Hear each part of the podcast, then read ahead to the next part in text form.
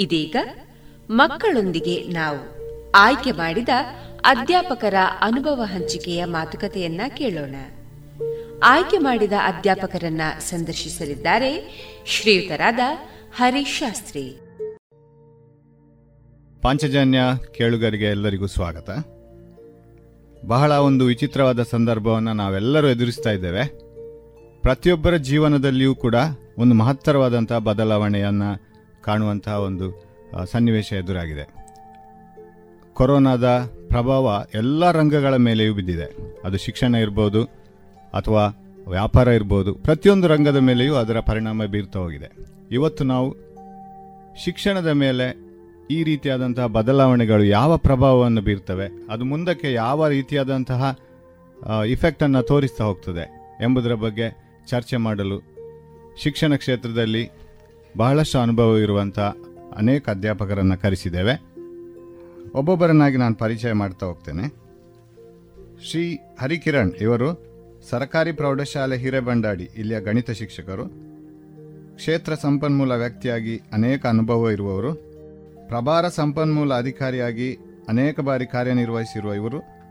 ಹಲವಾರು ವರ್ಷಗಳ ಶಿಕ್ಷಕರಾಗಿ ಅನುಭವ ಇರುವವರು. ಸರ್, ನಿಮಗೆ ಕಾರ್ಯಕ್ರಮಕ್ಕೆ ಸ್ವಾಗತ ಸರ್. ನಮಸ್ಕಾರ. ಅದೇ ರೀತಿ ಶ್ರೀ ಸುಬ್ರಹ್ಮಣ್ಯ ಭಟ್ ಇವರು ಇವರು ಸರ್ಕಾರಿ ಪದವಿ ಪೂರ್ವ ಕಾಲೇಜು ಉಪ್ಪಿನಂಗಡಿ ಇಲ್ಲಿಯ ಸಮಾಜ ವಿಜ್ಞಾನ ಶಿಕ್ಷಕರು. ಯುವ ಸಂಸತ್ನ ರಾಜ್ಯ ಮಟ್ಟದ ಸಂಪನ್ಮೂಲ ವ್ಯಕ್ತಿಯಾಗಿ ಭಾಗವಹಿಸಿದಂಥ ಅನುಭವವುಳ್ಳವರು. ರಾಜ್ಯ ಮಟ್ಟದ ಪ್ರಶ್ನೆ ಪತ್ರಿಕಾ ತಯಾರಿ ತಂಡದಲ್ಲಿ ಕಾರ್ಯನಿರ್ವಹಿಸಿದ ಅನುಭವವೂ ಉಳ್ಳವರು. ಸರ್ ನಿಮಗೆ ಈ ಕಾರ್ಯಕ್ರಮಕ್ಕೆ ಹೃತ್ಪೂರ್ವಕವಾದಂತಹ ಸ್ವಾಗತ ಸರ್. ನಮಸ್ತೆ ಸರ್. ಅದೇ ಥರ ನಮ್ಮ ಜೊತೆಗಿರುವವರು ಶ್ರೀ ವೆಂಕಟೇಶ್ ಅವರು. ಸರ್ಕಾರಿ ಪ್ರೌಢಶಾಲೆ ಸರ್ವೆ ಇಲ್ಲಿಯ ವಿಜ್ಞಾನ ಶಿಕ್ಷಕರು. ಹಲವಾರು ಕಾರ್ಯಕ್ರಮಗಳಲ್ಲಿ ವಿಜ್ಞಾನ ಸಂಪನ್ಮೂಲ ವ್ಯಕ್ತಿಯಾಗಿ ಕಾರ್ಯನಿರ್ವಹಿಸಿದ್ದಾರೆ ಇವರು. ಅಧ್ಯಾಪಕರಾಗಿ ಶಿಕ್ಷಕರಾಗಿ ಅನುಭವವುಳ್ಳವರು. ಈ ಕಾರ್ಯಕ್ರಮಕ್ಕೆ ನಾನು ಅವರನ್ನು ಹೃತ್ಪೂರ್ವಕವಾಗಿ ಸ್ವಾಗತಿಸ್ತೇನೆ. ಸ್ವಾಗತ ಸರ್. ನಮಸ್ತೆ ಸರ್. ಇನ್ನು ನಮ್ಮ ಜೊತೆ ಇರುವವರು ಶ್ರೀಮತಿ ವೀಣಾ ಜೋಶಿ. ವಿವೇಕಾನಂದ ಆಂಗ್ಲ ಮಾಧ್ಯಮ ಶಾಲೆಯಲ್ಲಿ ಇಂಗ್ಲಿಷ್ ಮತ್ತು ಸಮಾಜ ವಿಜ್ಞಾನವನ್ನು ಇಪ್ಪತ್ತ್ಮೂರು ವರ್ಷಗಳಿಂದ ಬೋಧಿಸುತ್ತಿರುವವರು ಶಿಕ್ಷಕರಾಗಿ ಅಪಾರ ಅನುಭವವುಳ್ಳವರು ಕೃಷಿಯಲ್ಲಿಯೂ ಕೂಡ ಅನುಭವವುಳ್ಳವರು ವೀಣಾ ಜೋಶಿ ಅವರಿಗೆ ಕಾರ್ಯಕ್ರಮಕ್ಕೆ ಹೃತ್ಪೂರ್ವಕವಾದಂಥ ಸ್ವಾಗತ. ನಮಸ್ತೆ. ನಮ್ಮ ಜೊತೆ ಇನ್ನೊಬ್ಬರು ಶ್ರೀಮತಿ ಗೀತಾ ಕುಮಾರಿ ಅವರಿದ್ದಾರೆ. ಸರಕಾರಿ ಪ್ರೌಢಶಾಲೆ ಉಪ್ಪಳಿಗೆ ಇಲ್ಲಿಯ ಶಿಕ್ಷಕಿಯವರು ಉತ್ತಮ ವಾಗ್ಮಿ ಗಾಯಕಿ ವಿದ್ಯಾರ್ಥಿಗಳ ಅಚ್ಚುಮೆಚ್ಚಿನ ಶಿಕ್ಷಕಿ. ಹಿಂದಿ ಭಾಷಣ ಸ್ಪರ್ಧೆಯಲ್ಲಿ ಅವರು ರಾಷ್ಟ್ರಮಟ್ಟದಲ್ಲಿ ಪ್ರಶಸ್ತಿಯನ್ನು ಪಡೆದವರು. ನಮನ ಗ್ರಾಹಕ ಕ್ಲಬ್ನಲ್ಲಿ ಐದು ಬಾರಿ ಜಿಲ್ಲಾ ಪ್ರಶಸ್ತಿಯನ್ನು ಗಳಿಸಿದವರು. ಗೀತಾ ಮೇಡಮ್ ನಿಮಗೆ ಕಾರ್ಯಕ್ರಮಕ್ಕೆ ಸ್ವಾಗತ. ನಮಸ್ಕಾರ ಇನ್ನೊಬ್ಬರು ಶ್ರೀಮತಿ ಉಮಾಮೋಹನ್ ಅವರು. ವಿವೇಕಾನಂದ ಕನ್ನಡ ಮಾಧ್ಯಮ ಶಾಲೆಯಲ್ಲಿ ಸಂಸ್ಕೃತ ಅಧ್ಯಾಪಕಿಯಾಗಿ ಹಲವಾರು ವರ್ಷಗಳ ಅನುಭವ ಇರುವವರು. ವಿದ್ಯಾರ್ಥಿಗಳ ಅಚ್ಚುಮೆಚ್ಚಿನ ಶಿಕ್ಷಕಿ. ಇವರಿಗೆ ಕಾರ್ಯಕ್ರಮಕ್ಕೆ ಸ್ವಾಗತ. ಜೈ ಶ್ರೀರಾಮ್ ಕೊರೋನಾದ ಪ್ರಭಾವ ಶಿಕ್ಷಣದ ಮೇಲೆ ಹೇಗಿದೆ? ಕೊರೋನಾ ಯಾವ ರೀತಿಯ ಪ್ರಭಾವವನ್ನು ಬೀರಿದೆ? ಈ ರಜೆಗಳು ವಿದ್ಯಾರ್ಥಿಗಳನ್ನು ಯಾವ ರೀತಿಯಲ್ಲಿ ಮಾನಸಿಕವಾಗಿ ಅವರನ್ನು ಒತ್ತಡ ಹೇರಿದೆ? ಹೆತ್ತವರ ಮೇಲೆ ಪ್ರಭಾವ ಹೇಗಿದೆ? ಈ ಎಲ್ಲ ವಿಷಯಗಳ ಮೇಲೆ ಬೆಳಕು ಚೆಲ್ಲುವ ಈ ಬೆಳಕು ಕಾರ್ಯಕ್ರಮಕ್ಕೆ ಮತ್ತೆ ಎಲ್ಲ ಪಾಂಚಜನ್ಯ ಕೇಳುಗರಿಗೆ ಸ್ವಾಗತ. ಮೊದಲು ಹರಿಕಿರಣ್ ಸರ್ ಹತ್ರ ನಾನೊಂದು ಕೇಳಲಿಕ್ಕೆ ಇಷ್ಟಪಡ್ತೇನೆ. ಸರ್, ಈಗ ಈ ಶೈಕ್ಷಣಿಕ ವರ್ಷದಲ್ಲಿ ಅನೇಕ ಬಾರಿ ರಜೆಗಳು, ಆಮೇಲೆ ಏನೇನೋ ಮಧ್ಯ ಮಧ್ಯದಲ್ಲಿ ಅಡೆತಡೆಗಳು ಬಂದಿದೆ. ಅದು ಮಳೆಗೆ ಇರ್ಬೋದು ಭೂಕುಸಿತಕ್ಕೆ ಇರ್ಬೋದು ಮಕ್ಕಳೇನೋ ಒಂದು ಆತಂಕದಲ್ಲಿ ಬರೋದು ಶಾಲೆಗೆ ಹೋಗುದು ಪಾಠ ಪ್ರವಚನಗಳನ್ನು ಕೇಳುದು. ಆಮೇಲೆ ಎಲ್ಲ ತಯಾರಿ ಆಯಿತು ಅಂತ ಹೇಳುವಾಗ ಈಗ ಪರೀಕ್ಷೆಗಳು ಎಲ್ಲರೂ ಅವರು ಸಿದ್ಧತೆ ನಡೆಸುವಾಗ ಮುಂದಕ್ಕೆ ಹೋಗಿ ಈ ಈ ರೀತಿಯ ಒಂದು ಅನಿರೀಕ್ಷಿತ ಘಟನೆಗಳು ವಿದ್ಯಾರ್ಥಿಗಳ ಮೇಲೆ ಯಾವ ರೀತಿಯ ಪರಿಣಾಮವನ್ನು ಬೀರಿರ್ಬೋದು? ನಿಮ್ಮ ಅನುಭವಕ್ಕೆ ಬಂದಾಗ ಹೇಗಾಗಿದೆ ಶಿಕ್ಷಣ ಪ್ರಕ್ರಿಯೆ ಅಂತ ಹೇಳಿದ್ರೆ ಅದು ನಿರಂತರವಾಗಿರಬೇಕು. ಯಾವುದೇ ಅಡ್ಡಿ ಆತಂಕಗಳು ಇರಬಾರ್ದು. ಆದರೆ ಈ ಪ್ರಕೃತಿಯ ಎದುರು ಹಲವಾರು ಅಡ್ಡಿ ಆತಂಕಗಳು ಬರ್ತವೆ. ಒಂದು ರೀತಿ ಈ ಅಡ್ಡಿ ಆತಂಕಗಳು ಎದುರಾದಾಗ ಸಾಮಾನ್ಯವಾಗಿ ನಿರಾಶೆಗಳು ಆತಂಕಗಳು ನಮಗೆಲ್ಲ ಹೆಚ್ಚಾಗೋದು ಜಾಸ್ತಿ. ಮುಖ್ಯವಾಗಿ ಈಗ ಕೊರೋನಾ ಬಂದ ಕಾರಣ ಮಕ್ಕಳಿಗೆ ಸಿಕ್ಕಿದಂಥ ರಜೆ. ಆ ರಜೆಯನ್ನು ಪೂರ್ಣ ಪ್ರಮಾಣದಲ್ಲಿ ಅವರಿಗೆ ಆಸ್ವಾದನೆ ಮಾಡಲಿಕ್ಕೆ ಆಗಲಿಲ್ಲ. ಕಾರಣ ಏನು? ಶಿಕ್ಷಣ ಅಂದರೆ ಏನು? ಅದು ಒಂದು ಮೌಲ್ಯಮಾಪನದಿಂದ ಪ್ರಾರಂಭಗೊಂಡು ಮೌಲ್ಯಮಾಪನದಿಂದ ಅಂತ್ಯಗೊಳ್ಳುದು. ಸೇತು ಬಂಧ ಅಂತ ಹೇಳಿ ಹೇಳಿದ್ರೆ ಪೂರ್ವ ಪರೀಕ್ಷೆ ಮೌಲ್ಯಮಾಪನದಿಂದ ಪ್ರಾರಂಭ ಆಗ್ತದೆ. ಅಂತಿಮವಾಗಿ ಎರಡನೇ ಸಂಕಲನಾತ್ಮಕ ಮೌಲ್ಯಮಾಪನ ಅದೊಂದು ಮೌಲ್ಯಮಾಪನ. ಹೀಗೆ ಮೌಲ್ಯಮಾಪನದ ಮೂಲಕ ಅದು ಕೊನೆಗೊಳ್ಳಬೇಕು ಈಗ ಏನಾಗಿದೆ ಈ ಕೊರೋನಾದ ಕಾರಣದಿಂದಾಗಿ ಮಾರ್ಚ್ ಹದಿನಾಲ್ಕರಿಂದ ನಮ್ಮ ಎಲ್ಲ ಶಿಕ್ಷಣ ಸಂಸ್ಥೆಗಳಿಗೆ ರಜೆಯನ್ನು ಘೋಷಣೆ ಮಾಡಿದ್ರು. ಮಕ್ಕಳು ಇನ್ನೇನು ಪರೀಕ್ಷೆ ಬರಿಬೇಕು ಅಂತ ಹೇಳಿ ಹೇಳುವಂತಹ ಸಂದರ್ಭದಲ್ಲಿ ಈ ರೀತಿಯ ಒಂದು ಅಡ್ಡಿ ಉಂಟಾಯಿತು. ಚೆನ್ನಾಗಿ ಕಲಿಯುವಂತಹ ವಿದ್ಯಾರ್ಥಿಗಳಿಗೆ ತಾವು ಇಡೀ ವರ್ಷದಲ್ಲಿ ಏನು ಕಲ್ತಿದ್ದೇವೆ ಅದನ್ನು ಹೊರಗೆ ಹಚ್ಚಲಿಕ್ಕೆ ಒಂದು ಇರುವಂತಹ ಏಕೈಕ ಸಾಧನ ಅಂತ ಹೇಳಿದ್ರೆ ಅದು ಮೌಲ್ಯಮಾಪನ. ಅಷ್ಟೇ ಅಲ್ಲದೆ ಶಿಕ್ಷಕರಿಗೂ ಅಷ್ಟೇ ಇಡೀ ವರ್ಷ ತಾವು ಬೋಧನೆ ಮಾಡಿದ್ದೇವೆ. ಆ ಬೋಧನೆಯ ಪರಿಣಾಮ ಏನಾಗಿದೆ? ಅವರಿಗೆ ಒಂದು ಸ್ವ ಅವಲೋಕನ ಮಾಡಿಕೊಳ್ಳಿಕ್ಕೆ. ಇದೊಂದು ದಾರಿ.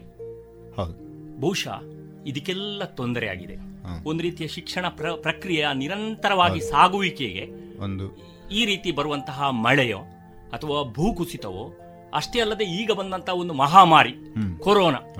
ಇದರಿಂದ ತುಂಬಾ ತೊಂದರೆ ಆಗಿದೆ. ಹಾಗಾಗಿ ಒಂದು ರೀತಿಯ ಈ ಶಿಕ್ಷಣ ಪ್ರಕ್ರಿಯೆಗೆ ತುಂಬಾ ಅಡ್ಡಿ ಉಂಟಾಗಿದೆ ಅಂತೇಳಿ ನಾನು ಈ ಸಂದರ್ಭದಲ್ಲಿ ಹೇಳಲಿಕ್ಕೆ ಇಷ್ಟಪಡ್ತೇನೆ. ಅಷ್ಟೇ ಅಲ್ಲದೆ ಈಗ ಉಳಿದ ತರಗತಿಯವರಿಗೂ ಅವರಿಗೀಗ ಬೇಸಿಗೆ ರಜೆ. ಆದರೂ ಆ ರಜೆಯನ್ನು ಪೂರ್ಣ ಪ್ರಮಾಣದಲ್ಲಿ ಅನುಭವಿಸ್ಲಿಕ್ಕೆ ಆಗ್ತಾ ಇಲ್ಲ. ಇಷ್ಟೆಲ್ಲ ಅಡ್ಡಿ ಆತಂಕಗಳು ಇಲ್ಲಿ ಉಂಟಾಗಿದೆ. ಒಂದು ರೀತಿ ನಿರಾಸೆ. ಈ ನಡುವೆ ನಾವು ಈಗ ಬದುಕಬೇಕು.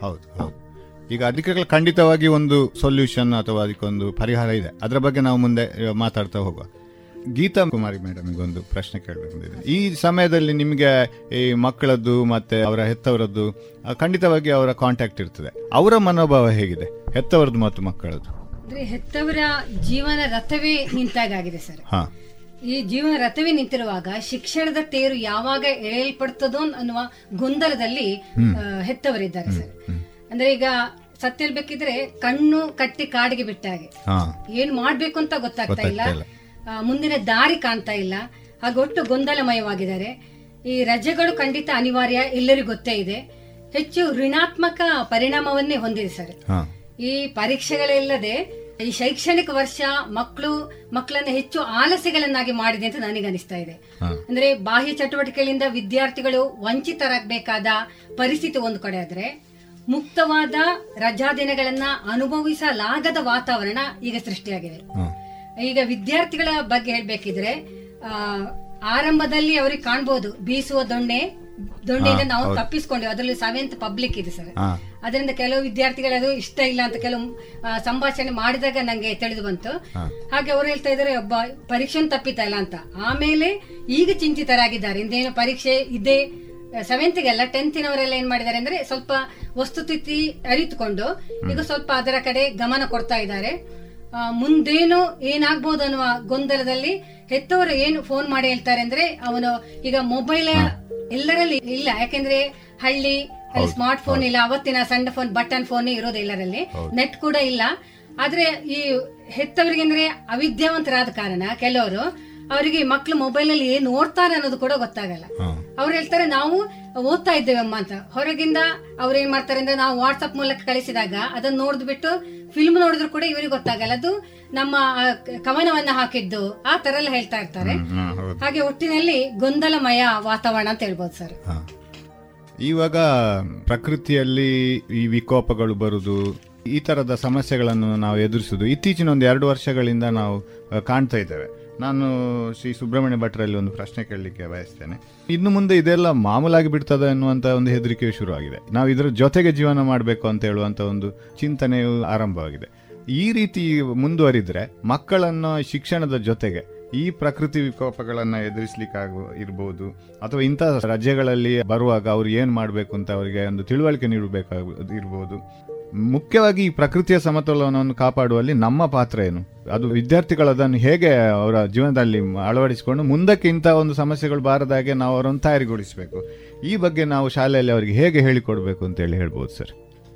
ಈಗ ಪ್ರಕೃತಿ ವಿಕೋಪಗಳು ಇತ್ತೀಚಿನ ವರ್ಷಗಳಲ್ಲಿ ಸರ್ವೇ ಸಾಮಾನ್ಯ. ಹ್ಮ್ ಹೌದು ಹೌದು. ಈಗ ಎರಡು ವರ್ಷ ಈಗ ಕಳೆದ ಜೂನಲ್ಲಿ ಮಳೆ ಇರಲಿಲ್ಲ. ಆದರೆ ಜುಲೈ ಆಗಸ್ಟ್ ಅಲ್ಲಿ ಸಿಕ್ಕಾಪಟ್ಟೆ ಮಳೆ ಬಂದು ತುಂಬಾ ಸಮಸ್ಯೆ ಆಗಿದೆ. ಹೌದು. ಕರ್ನಾಟಕದ ಹಲವಾರು ಜಿಲ್ಲೆಗಳು ಇದರಿಂದ ಸಮಸ್ಯೆಗೆ ಮುಖ್ಯವಾಗಿ ಶಿಕ್ಷಣ ವ್ಯವಸ್ಥೆಯಲ್ಲಿ ಏನಾಗ್ತದೆ ಅಂತ ಹೇಳಿದ್ರೆ ಒಂದು ವ್ಯವಸ್ಥಿತವಾಗಿ ನಡೀತದೆ. ಈಗ ಪ್ರಕೃತಿ ವಿಕೋಪಗಳು ಸಂಭವಿಸಿದಂತಹ ಸಂದರ್ಭದಲ್ಲಿ ಸಡನ್ ಆಗಿ ಒಂದು ವಾರವೋ ಹತ್ತು ದಿನವೋ ಶಾಲೆಗೆ ರಜೆ ಕೊಡುವಂತಹ ಒಂದು ಸಂದರ್ಭ ಎದುರಾಗ್ತದೆ. ಆಗ ಈ ವ್ಯವಸ್ಥೆಗಳೆಲ್ಲ ಅಡಿಮೇಲಾಗ್ತವೆ. ಹೌದು. ಆದರೆ ಹಿಂದಿನ ವರ್ಷವೂ ಇದೇ ರೀತಿ ಪ್ರಕೃತಿ ವಿಕೋಪದ ಮಳೆ ಬಂದು ಸಮಸ್ಯೆ ಮುಖ್ಯವಾಗಿ ಮಡಿಕೇರಿಯಲ್ಲಿ ದಕ್ಷಿಣ ಕನ್ನಡ ಉಡುಪಿಯಲ್ಲಿ ಸಾಕಷ್ಟು ಸಮಸ್ಯೆಗಳು ಸಂಭವಿಸಿತ್ತು. ಈ ಈ ವರ್ಷ ಕೊರೋನಾವನ್ನು ನಾವು ಕಾಣ್ತೇವೆ. ಅದು ಪ್ರತಿ ವರ್ಷ ಈ ರೀತಿ ಒಂದು ಹೋರಾಟದ ಬದುಕಾಗಿದೆ. ಯಾವಾಗ ರಜೆ ಬರ್ತದೆ ಯಾವಾಗ ಶಾಲೆ ಪ್ರಾರಂಭ ಆಗ್ತದೆ ಯಾವಾಗ ಪಾಠ ಮುಗಿಯುತ್ತದೆ ಸಮಸ್ಯೆ ಆಗ್ತದೆ. ಪಾಠ ಪುಸ್ತಕಗಳಲ್ಲಿ ಪ್ರಕೃತಿ ಪರಿಸರದ ಬಗ್ಗೆ ಸಾಕಷ್ಟು ವಿಷಯ ಇದೆ. ಆದ್ರೆ ಅದು ನಿಜ ಜೀವನದಲ್ಲಿ ಅನ್ವಯ ಆಗ್ತಾ ಇಲ್ಲ. ಮಕ್ಕಳಿಗೆ ಬೋಧನೆ ಅಷ್ಟೇ. ಹೌದು ಪಠ್ಯದಲ್ಲಿದೆ ನಾವು ಹೇಳ್ತೇವೆ ಭಾಷಣ ಮಾಡ್ತೇವೆ ಸ್ಪರ್ಧೆ ಮಾಡ್ತೇವೆ ಬಹುಮಾನ ಕೊಡ್ತೇವೆ. ಆದರೆ ಪರಿಸರ ಉಳಿಸುವ ಬಗ್ಗೆ ಸಮತೋಲನವನ್ನು ಕಾಪಾಡುವ ಬಗ್ಗೆ ಅರಿವು ಮಕ್ಕಳಿಗೆ ಬಂದರೂ ಕೂಡ ಅದು ಪ್ರಾಕ್ಟಿಕಲ್ ಆಗಿ ಇಂಪ್ಲಿಮೆಂಟ್ ಆಗ್ತಾ ಇಲ್ಲ. ಮುಖ್ಯವಾಗಿ ಜನಸಂಖ್ಯಾ ಸ್ಫೋಟ ಅಂತ. ಜನಸಂಖ್ಯಾ ಸ್ಫೋಟದಿಂದ ಇವತ್ತು ಈ ಪರಿಸರ ಮೇಲೆ ದುಷ್ಪರಿಣಾಮ ಬೀರಿದಂಥದ್ದು. ಯಾಕಂತ ಹೇಳಿದ್ರೆ ಮನುಷ್ಯ ಪ್ರಕೃತಿ ಮೇಲೆ ಮಾಡುವಂತಹ ದೌರ್ಜನ್ಯದ ಫಲಶ್ರುತಿಯೇ ಈ ಪ್ರಾಕೃತಿಕ ವಿಕೋಪಗಳು. ಈಗ ಪರಿಸರ ಜಾಗೃತಿ ಅಂತ ಹೇಳುವಾಗ ಎಷ್ಟೋ ತನ್ನ ಅಭಿವೃದ್ಧಿ ಅಂತ ಮಾತಾಡ್ತೇವೆ. ಅಭಿವೃದ್ಧಿ ಅಂತ ಅನ್ನುವಾಗ ನಾವು ಪರಿ ಈಗ ಮರ ಕಡಿಯಬೇಕು ರಸ್ತೆ ಆಗಬೇಕು ರೈಲು ಮಾರ್ಗ ಆಗಬೇಕು ಅಥವಾ ಕೈಗಾರಿಕಾ ಸ್ಥಾಪನೆ ಆಗಬೇಕು. ಅನಿವಾರ್ಯವಾಗಿ ನಾವು ಪ್ರಕೃತಿಯ ಒಂದಷ್ಟು ಭಾಗವನ್ನು ನಾಶ ಮಾಡ್ತಾ ಇದ್ದೇವೆ. ಆದರೆ ಅದನ್ನು ಪುನರ್ಸೃಷ್ಟಿ ಆಗ್ತಾ ಇದೆಯಾ ನಾವು? ಆಗ್ತಾ ಇಲ್ಲ ಈಗ ವನ ಮಹೋತ್ಸವ ಅಂತ ಆಚರಣೆ ಆಗ್ತದೆ ಕೋಟ್ಯಾಂತರ ರೂಪಾಯಿ ಖರ್ಚಾಗ್ತದೆ. ಆದರೆ ಇವತ್ತು ಮರ ವರ್ಷದಿಂದ ವರ್ಷಕ್ಕೆ ಕಾಡಿನ ಪ್ರಮಾಣ ಕಡಿಮೆ ಆಗ್ತಾ ಇದೆಯೋ ಹೊರತು ಹೊಸದಾಗಿ ಸೃಷ್ಟಿ ಆಗ್ತಾ ಇಲ್ಲ. ಈಗ ಮುಂದಿನ ಜನಾಂಗ ಏನಾದೀತು ಅಂತ ಹೇಳಿದ್ರೆ ಜನಾಂಗ ಉಳಿದೀತು ಹೇಳುವ ಪ್ರಶ್ನೆ ಬರ್ತದೆ. ಹೌದು.